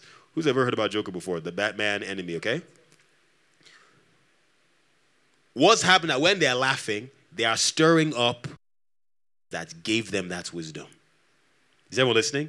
It's not, you know, when we're doing our own, we're mocking them. Ha, ha, ha, ha. That's not how they're laughing. You know? Their own laughing is from intoxication. Is everyone listening? Just who's ever heard about holy laughter before? Laughing by the Spirit of God. When the Holy Ghost hits you and then you find yourself filled with joy. Amen? Is there any reason why you're laughing per se besides the Spirit of God? No. Maybe you see something fun. Oh, look, he's wearing red. And you start laughing. It's not the red shirt you're laughing at. It is the Spirit of God you're responding to. Is everyone listening? There is an intensity that this thing gets to where your emotions can trigger the release of these spirits. Is everyone listening? I remember once I heard about Baba Adeboye that there were some people that were sent to attack him. The one that's basically like the Lord gave him a warning. People are coming for you. Prepare yourself. There's an attack coming today. And this was right after he finished like an extensive retreat. So he usually goes on these extensive prayer retreats for a very, very long period of time. And usually whenever you go on such things like that or whatever, you find that there's a lot of traffic, amen, around your heart and your soul. And so what happened was, this is around the time when he was learning how to control God's power. Everyone say control God's power. And by what I mean by that is basically how to administer it. Amen? You see, these faculties here, your will, your imagination, your desire, your memory, your intellect, or whatever, they are not just input devices through which you receive, amen, instruction on how to fortify your life. They are also places of expression. Is everyone listening? I can share, let me share something with you. Yes, I'll share something. Do you know, who's ever had that, who's ever heard about people that have this experience where they're sleeping at night and an evil spirit comes and starts choking them in their sleep, pressing them in their sleep, and they can't breathe. They want to say Jesus, but they can't say it. Amen? Hallelujah. Now, many people don't understand that the belief system, amen, which is that when you mention Jesus' name, what happens? Every knee will bow, every tongue will confess, right? They don't realize that Jesus' name is not just meant to be said with your physical mouth. You can say Jesus' name with any of your faculties here. In fact, truth sayer, how are you doing? You can say Jesus' name with your imagination. Is everyone listening? You can call upon the name of the Lord with your desire. Is everyone listening? You can call upon the name of the Lord with your memories. Is everyone listening?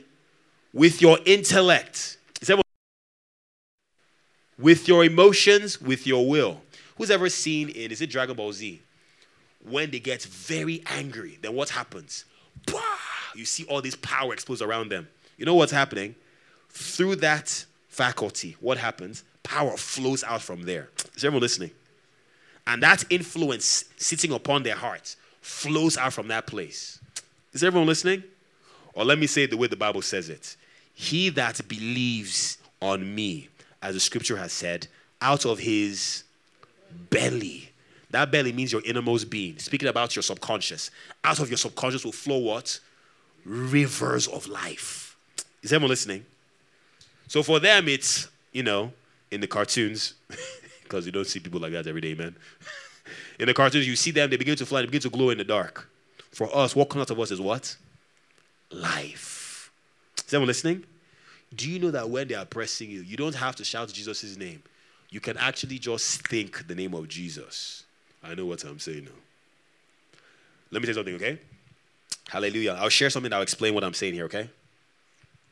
There was, during one of these camps, sometimes we have like a few people that they're struggling or dealing with something. Maybe there's a demonic entity that's sitting over them in a specific way. Amen? I know someone that when this situation took place, one of the campers was basically they had been arrested, maybe taken captive by this evil spirit. And it was getting a little too awkward leaving the person in the room. So we had to take this person to one of the other rooms there, okay? Now this person here, whatever, wanted to begin to, you know, do no traditional, come out, in the name of Jesus, start beating, fighting with evil spirits, amen. But the other person said this, you know what, let's not go about it this way. Let's do something very interesting. You know what the other person did? The person just sat down and began to imagine, amen, the throne room of heaven. And while engaging the throne room of heaven, the person saw a lightning bolt, in the person's mind though, flow out from heaven and strike that person. As soon as the bolt struck that person, the demonic influence left. That was the name of Jesus. How many of you knew that? Is everyone listening? Because out of the abundance of the heart, the mouth speaks. So if your heart is full of something, what happens? It will come out of you. It doesn't have to be said audibly. Is everyone listening?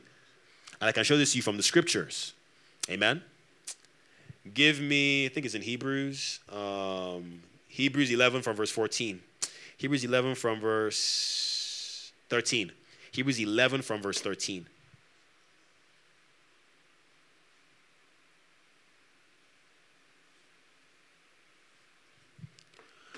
These all died in faith, not having received the promises. Jesus, time. What? I just now seen the time go. Oh, God, have I even started?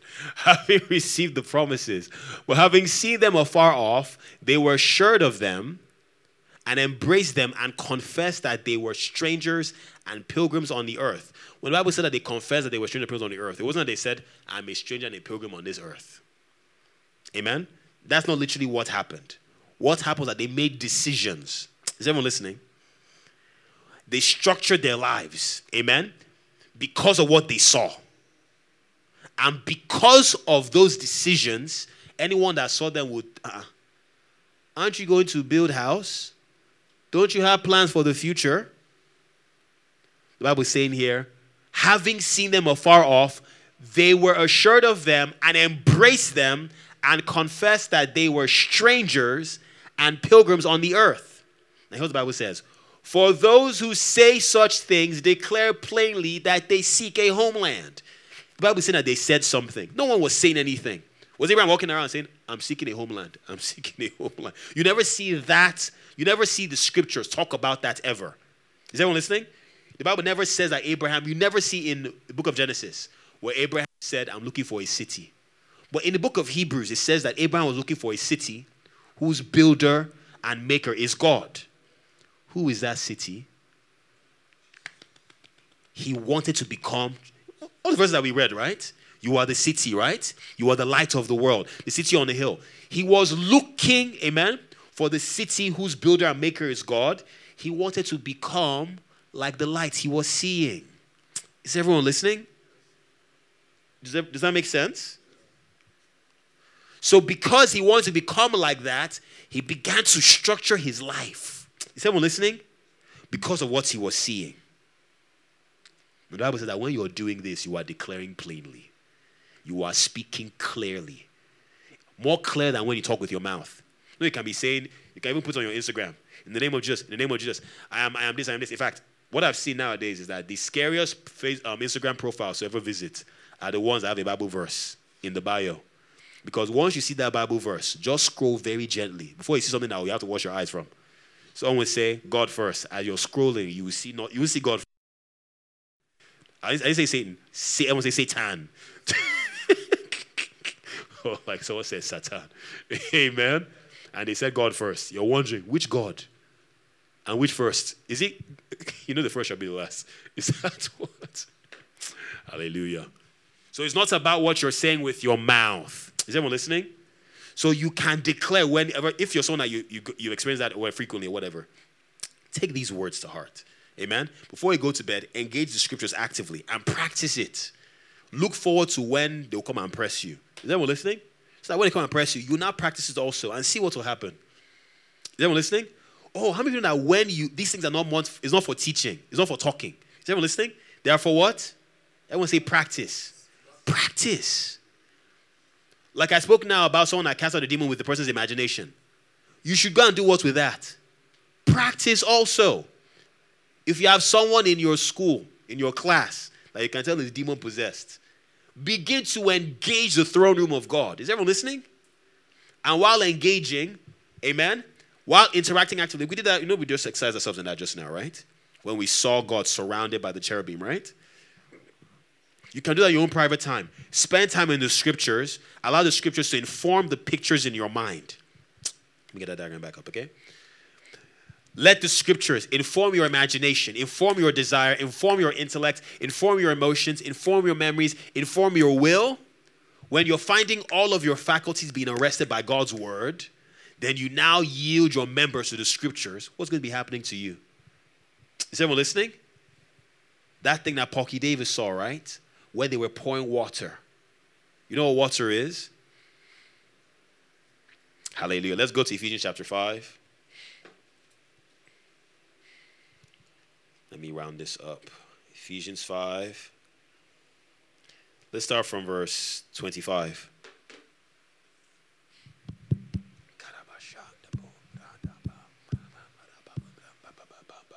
Husbands, love your wives just as Christ loved the church and gave himself for her, that he might sanctify and cleanse her with the washing of water by the word. With the what?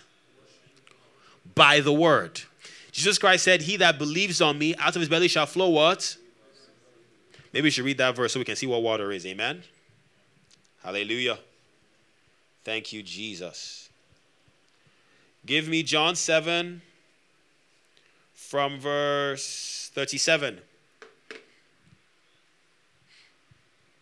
From verse 38. Let's start from verse 38. It makes it so much simpler. John 7. Jesus said, he who believes in me, as the scripture has said, out of his, oh, look, belly, heart. It says it right there, right? It's the subconscious. Out of his will flow what?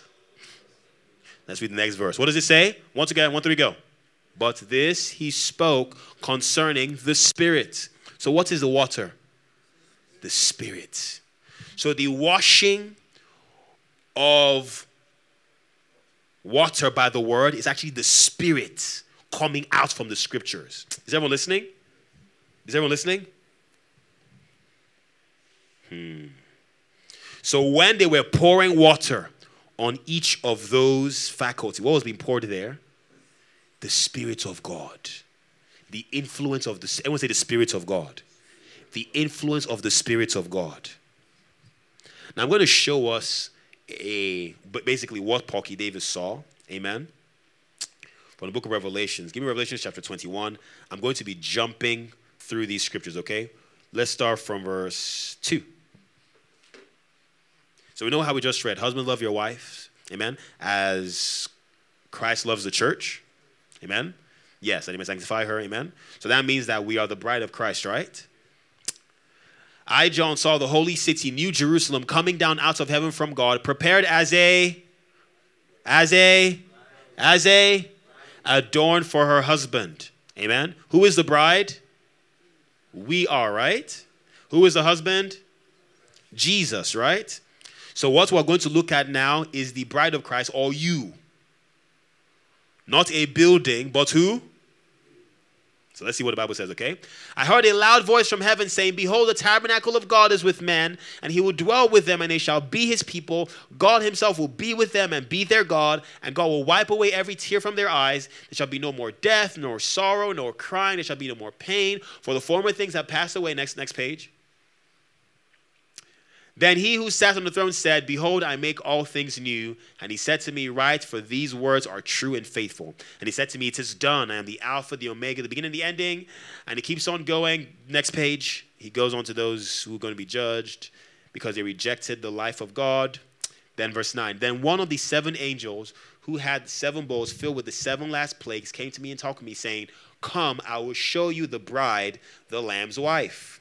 And he carried me away in the spirit, next page, to an exceedingly high mountain.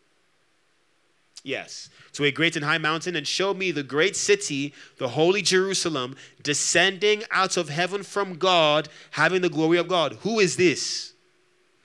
Us, right? Not a building. Amen? Her light was like a most precious stone, like a jasper stone, clear as crystal. She had a great and high wall with 12 gates and 12 angels at the gates. What did it say there? 12 angels at the gates. So these right there, amen, they correspond to what? This picture here. Yes. Is everyone listening? The gateways of the heart, the thrones of your soul. Is everyone listening? Each of these gates, there's meant to be angels of God standing there. Remember, we just read that? Can we go back to that verse again?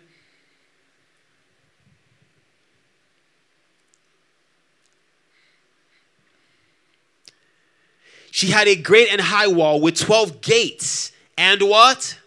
12 angels at the gates, and names written on them, which are the names of the 12 tribes of the children of Israel. Hallelujah. You know, the Bible is showing us here what our souls are meant to look like. This is the heart that has been subdued by the water of the word, by the heart that has believed Jesus. For he that believes on him, out of his belly shall what? Flow rivers of living water. And as you believe in the scriptures, believe in God's word, there is a flow from your heart. Amen. And it's what? It purges out, amen, all of the dark influences. Is everyone listening? Specifically, it purges out worldliness. What did I say? It purges out what? The wisdom of this world. That's the way that we experience life. Is everyone listening? Remember how what we described in the beginning? That way the child has learned to experience life. That's the way that seems right to that person. The way we overcome that thing, amen, is by the Spirit of God, amen, projecting who we are in Christ Jesus upon our hearts. Is everyone listening? And this happens when we believe in God's word. Hallelujah. Thank you, Jesus. I'm going to read one more passage of scripture, then we'll end, amen. Let's jump now to verse 23. Oh, no, that's sorry. Verse 22. From verse 22, sorry. From verse 22. I saw no temple in it. So when they looked inside of your soul, they didn't see any temple inside of you. But you know what they said here? For what? The Lord God Almighty and the Lamb are what? Its temple. So inside of you is who? God. Inside of you is who? Jesus. Is everyone listening? Christ in you, the hope of glory, right? The city had no need of the sun or of the moon to shine in it. What does this mean? This person doesn't need the things that are happening outside. You don't care about what's happening outside. Is everyone listening? You have no fear of missing out. You don't care about what's happening on Instagram or on TikTok. Is everyone listening? Those things are not, you don't care what Beyonce is doing or what, I don't know who the new people are, what Burna Boy is doing. Amen? Those things are not moving you. You have no need of them. They are now foolishness to you. Is everyone listening? Everyone else, they need to know what's happening, what is trending now. But you, what's happening to you? You have no need of those things. Is everyone listening? For the glory of God. Everyone say the glory of God. The glory of God is what illuminates you. Your obsession is what? With the glory of God. Is everyone listening? The nations of the tribes, those who were saved shall walk in its light. The kings of the earth bring their glory and honor into it. So when you look, as the more you look like Jesus, the more the people of this world will honor you. Amen? Now here's the part I want to get to, okay? Let's read verse 25. Its gates shall not be shut at all by day, for there shall be no night there. Amen? Now verse 26 says this, and they shall bring the glory and honor of the nations into it. I want us to just give me from verse 25 down. I think that's the end of this scripture, this passage. Now verse 27 says this, but there shall by no means, everyone say by no means, enter it anything that defiles. Do you see that? Or causes an abomination or a lie. Is everyone listening? So the Bible is saying here, remember what we read before, those who trust in the Lord are like Mount Zion. They shall not be moved, right? The Bible is now telling us here that those people who trust in the Lord, who are like Mount Zion, they cannot be moved. They're like the city of God, amen? These individuals, nothing abominable can penetrate their gateways. Nothing that defiles, amen, penetrates their senses, can tamper with the thrones of their souls. But only those things that are written in the book of life. Is everyone listening? So the only things that will be trafficking, amen, entering into you, tampering with your emotions, tampering with your will, tampering with your desires. The only thing that will be instructing you on how to experience life. Is everyone listening? The only thing that will be dictating to you how you ought to live your life would be what? Those things that are written. Is everyone listening? When you hear the book of life, amen, I'm going to explain this later, okay? So if you have any questions, just write that down, okay? But the book of life is the transcript of the life of God. It's like the index of God's life force. All of those things that God's life force wants to bring about in the soul, they are captured in the book of life. Is everyone listening? So the book of life has in granular detail, amen, it explains or describes fully who God is. Is everyone listening? Describes fully who God is. The reason why your name is written in the book of life is because you are a member of the body of Christ.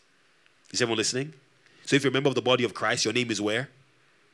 In the book of life, right? Now the Bible is saying here, there shall by no means enter inside of you anything that is not written. Is everyone listening?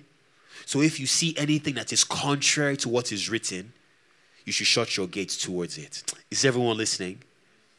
Is everyone listening? Let's stand.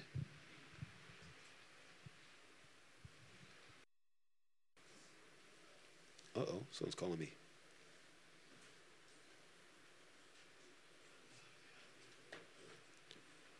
Hallelujah. Thank you, Jesus.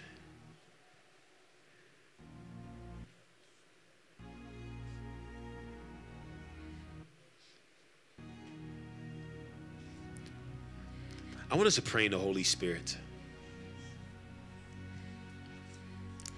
He that believes in me, as the scripture has said, out of his belly shall flow rivers of living water. He that believes in me, out of his belly shall flow rivers of living water. Out of his heart shall flow rivers of living water. Those rivers, that flowing river is the stream of the Spirit of God. Christ inside of you, God's life inside of you, wants to come out, wants to be seen outside. In the way you relate with people, the decisions that you make. I want you to right now acknowledge the indwelling of the Spirit of God. Say, I have the Spirit of God in me.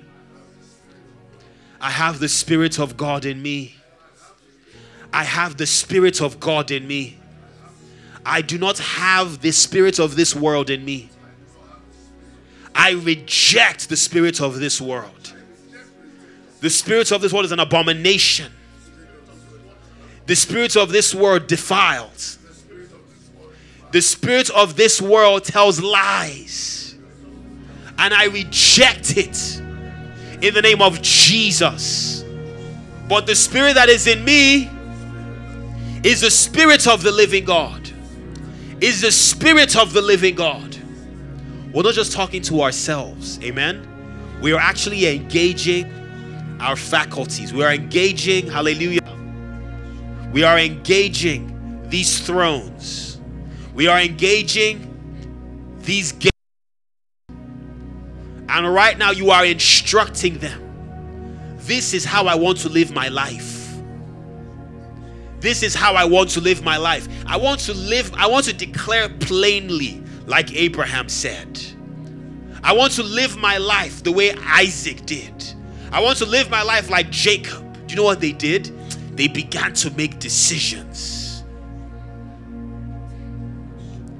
They began to make choices, restructuring their life because they wanted a city. They looked for a city. They pursued. They hoped for a city whose builder and maker is God. They wanted their souls to look a specific way. They wanted their hearts to respond to God in a specific way. And this became their obsession. Child of God, I'm asking you today, can you accept this now as a decision? As a profession, the pursuit of the city of God, the pursuit of Zion, the pursuit of New Jerusalem. The Bible describes the people that have this kind of heart as the bride of Christ. They are adorned, ready to be married. Many of us were not ready to be married to Jesus yet. We're still clinging on to the things of this world.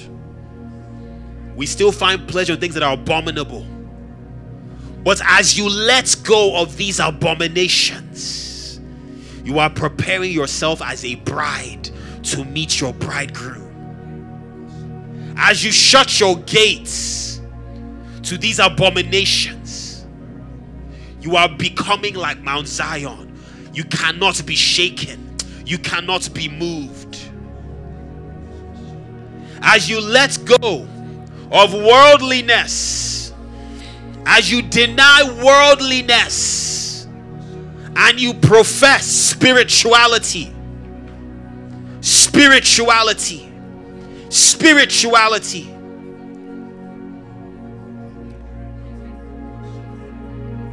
As you let go of the influence of this world, as you let go of the desires of this world, and you embrace God's glory, you embrace the beauty of Jesus.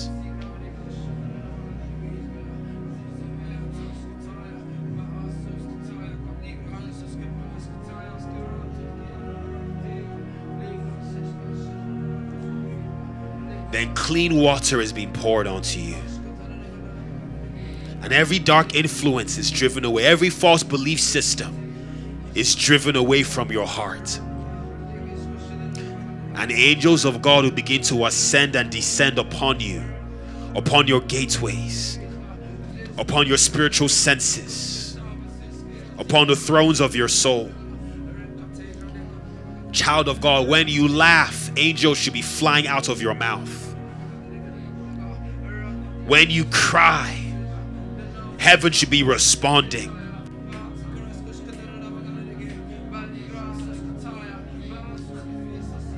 The things that should bring you joy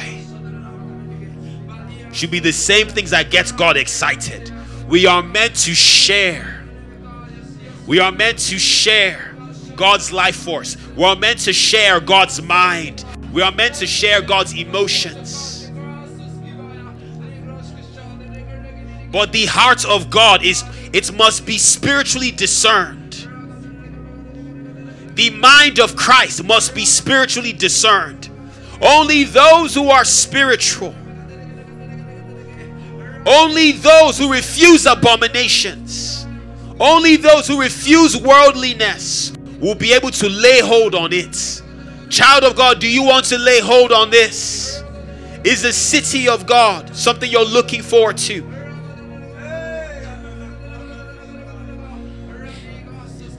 This is your invitation this evening. Lord Jesus, prepare me a sanctuary, pure and holy, tried and true. Your spirit is inside of me, and I am your temple, Lord Jesus.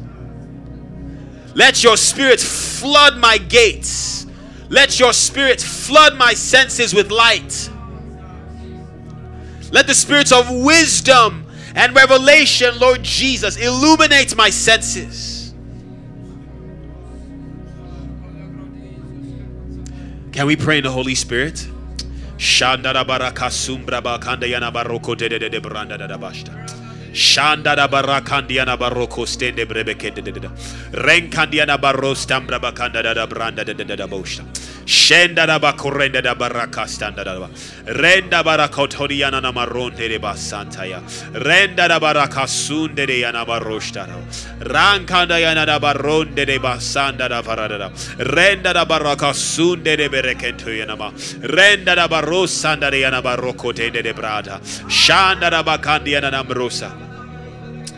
Say, I'm the city of God. I am the city of God. The city whose builder and maker is God. I am the light of the world. The city set on a hill. I am New Jerusalem. I am Zion, the dwelling place of God. Can we pray in the Holy Spirit? Thank you, Jesus. Thank you, Jesus.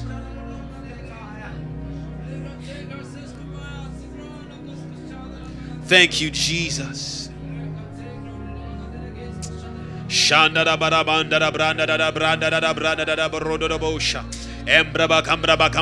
we pray in the Holy Spirit? I want you to focus on the life of God on the inside of you. I want you to focus on the spirits of God on the inside of you. I want you to see on the inside of you the spirits of God. Even right now, He's presenting to you God's intelligence, presenting to you God's emotions, presenting to you God's mind. Don't distract yourself. Shut your eyes if you need to and focus on what the Lord is doing on the inside of you.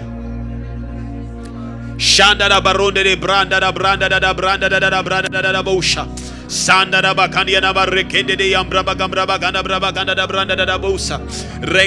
want you to make a decision this evening.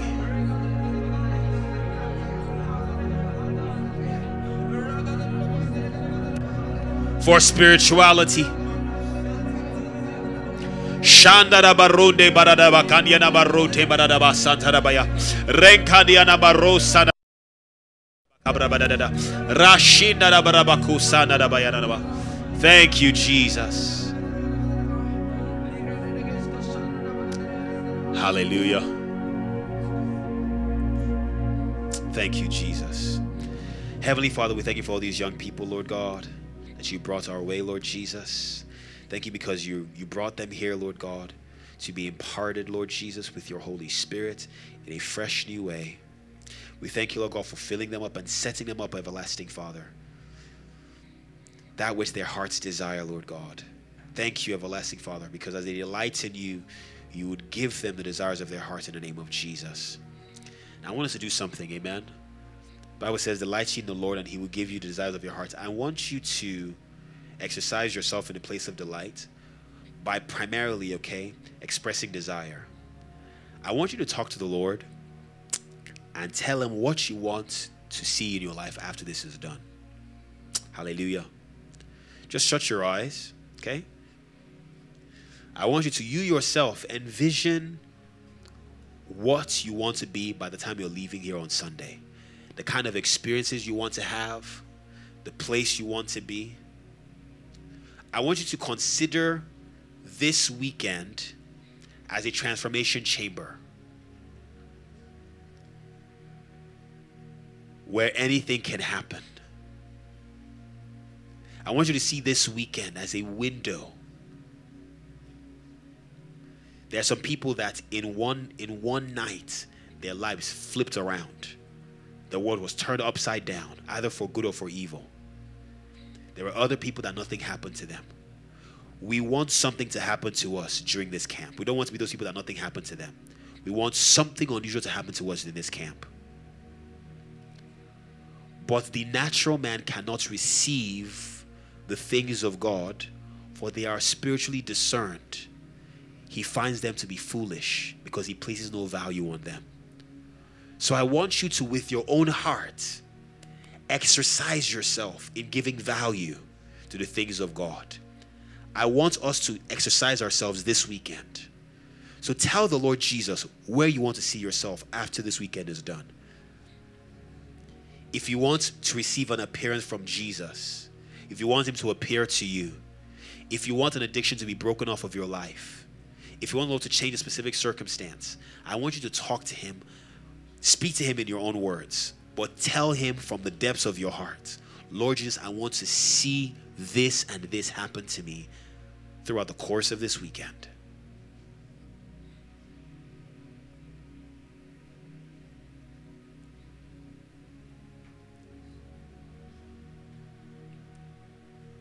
In your own words, just tell him what you want to happen. Do something that would blow, say something that will, ask him for something that will blow your mind. You're signing yourself up for something wonderful. Set yourself up for something that will blow your mind.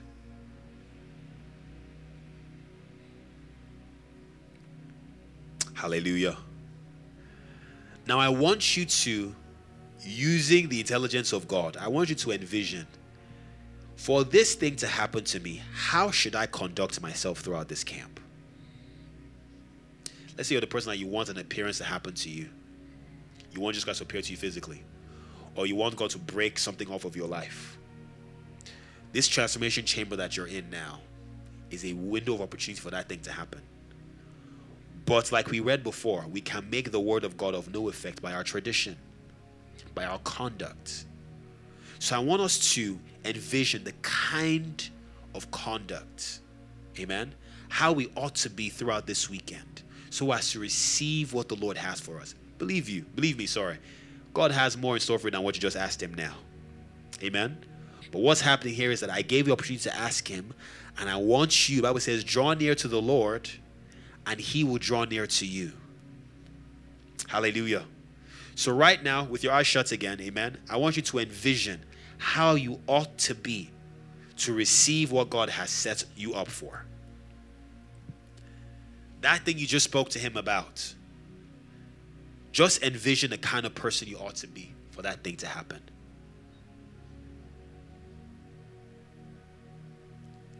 There is a tendency to get distracted during camp because you're seeing friends and you might forget the reason why you came. You can make up your mind now, I'm not going to forget anything. I'm going to stay through. I know what I came here for. I can chat with my friends anytime. After the campus, we can chat, we can have fun. Jump around. But I want to chat with Jesus. I want to have fun with God. I want to interact with God throughout this camp. I want something special to happen to me. Heavenly Father, we thank you for these young ones, Lord Jesus. You know the ones that are serious and the ones that are not. We thank you for your mercy that causes light to shine, your sun to shine, and your rain to pour on both the just and the unjust. Lord, we thank you for your mercy, Lord God, upon all of them, Lord Jesus. That even those that are not serious, Lord God, that you will touch them. because you're a good God, because you're a kind God, because you're a loving God, and your love is not weak. Even our unresponsiveness does not hold your love back from us. Your love continues. Thank you. Oh, thank you. I feel it. Thank you, Jesus. Thank you, Jesus. Thank you, Jesus. We're going to stay here for a minute or two. Thank you, Jesus. Wow. Thank you. Just focus on Jesus. Thank you, Jesus. Focus on Jesus. I want you to deepen your desire for the Lord.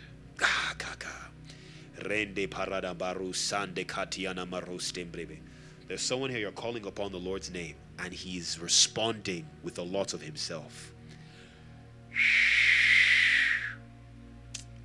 Thank you, Jesus. Usually when this happens, there's an angel standing next to that person. If you feel a sensation on your body, thank you. Thank you, Jesus. Thank you, Jesus. Thank you, Jesus. You feel any sensation on your body? I want you to yield your members to the administration of the Spirit of God. Wow. Thank you. Thank you. Thank you. Thank you, Jesus. Whoever that person is, you can ask the Lord to multiply what he has resting upon you. You can ask him for more. Thank you. You can ask him for more. Wow. Thank you, Jesus.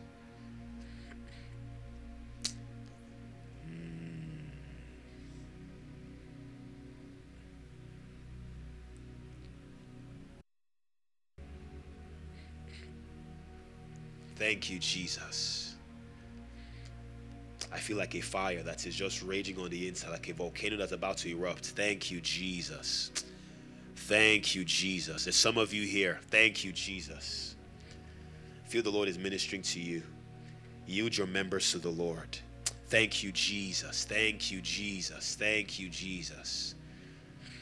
Thank you. Yes, yes, yes. Thank you, Jesus. God responds to hunger. God responds to appetite. You might not have been the best person, but if your heart really wants God, he will come for you. Express desire. Let him know, I want you, Jesus.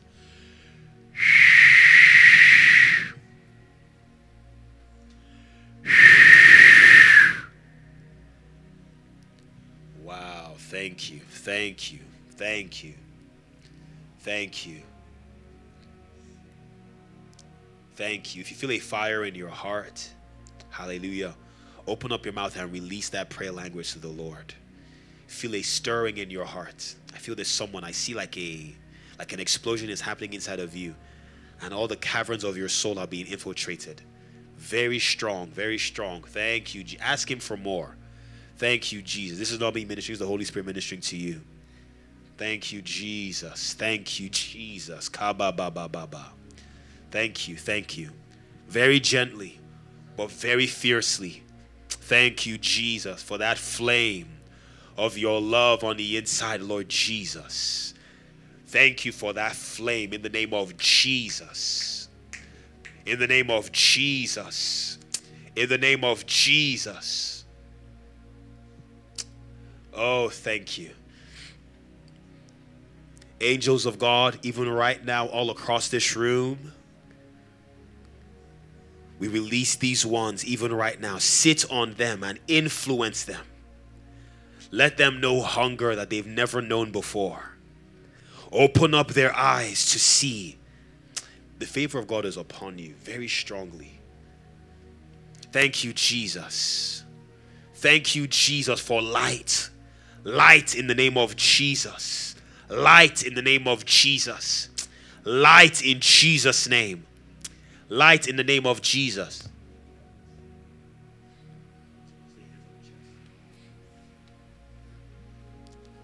Light in the name of Jesus. Light in the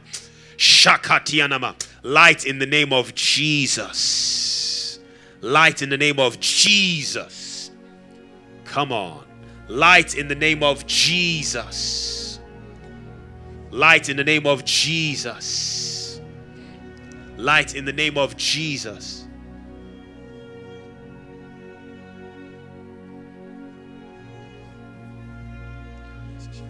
Light in the name of Jesus. Light in the name of Jesus. Understanding is given to your heart. Light is shining. You come into hunger. You come into thirst. You come into appetite. You love God more than your distractions. That's influence from the Spirit of God, stronger than ever before. Thank you, Jesus. The fountains are breaking in the name of Jesus. I say blind eyes be opened in the name of Jesus. I say deaf ears be unstopped in Jesus' name. You will meet with the Lord. You will meet with Him. You will interact with Him. You will hold hands with Him. You will journey with Him. You will know Him for yourself. Ah, thank you, Jesus. Thank you, Jesus. All across this room, angels of God, take them to where they need to be. Take them to where they need to be. Give them the things they need to drink. Let them see what they need to see. Let them hear what they need to hear. Angels, God, even right now, thank you, Jesus. Thank you, Jesus.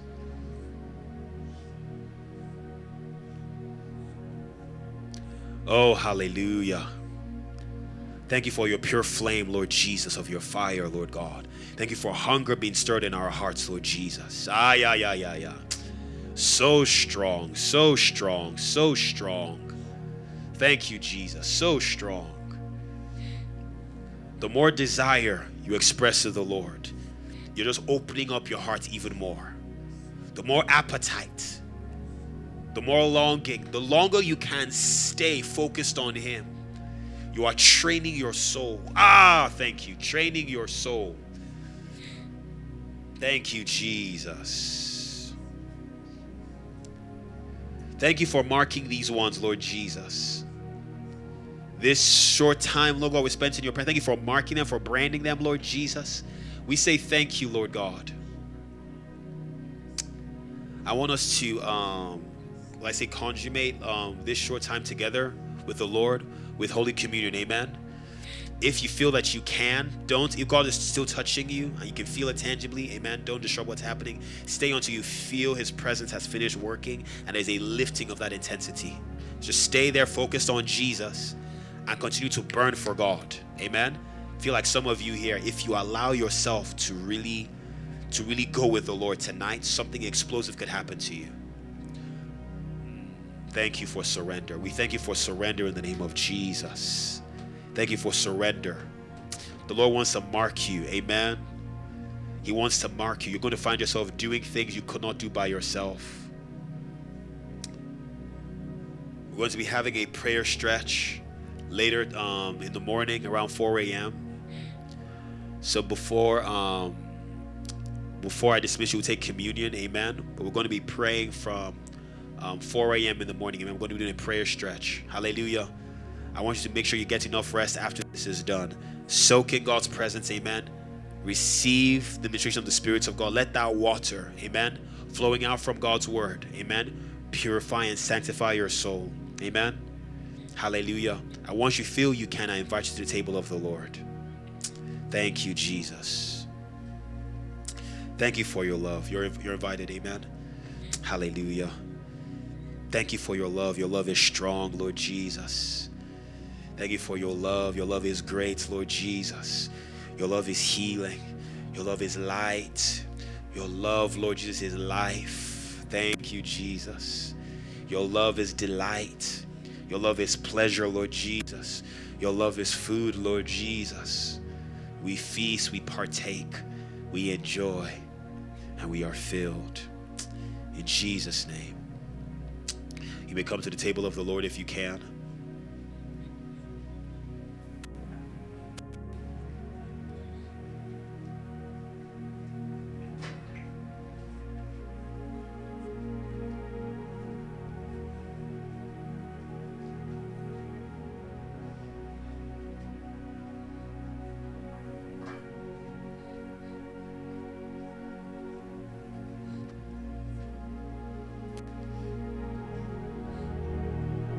There shall enter into us nothing that defiles, no abomination. The only things that can enter into us are things in the book of life. The life force of God, the faculties of God, the deep things of God. Hallelujah.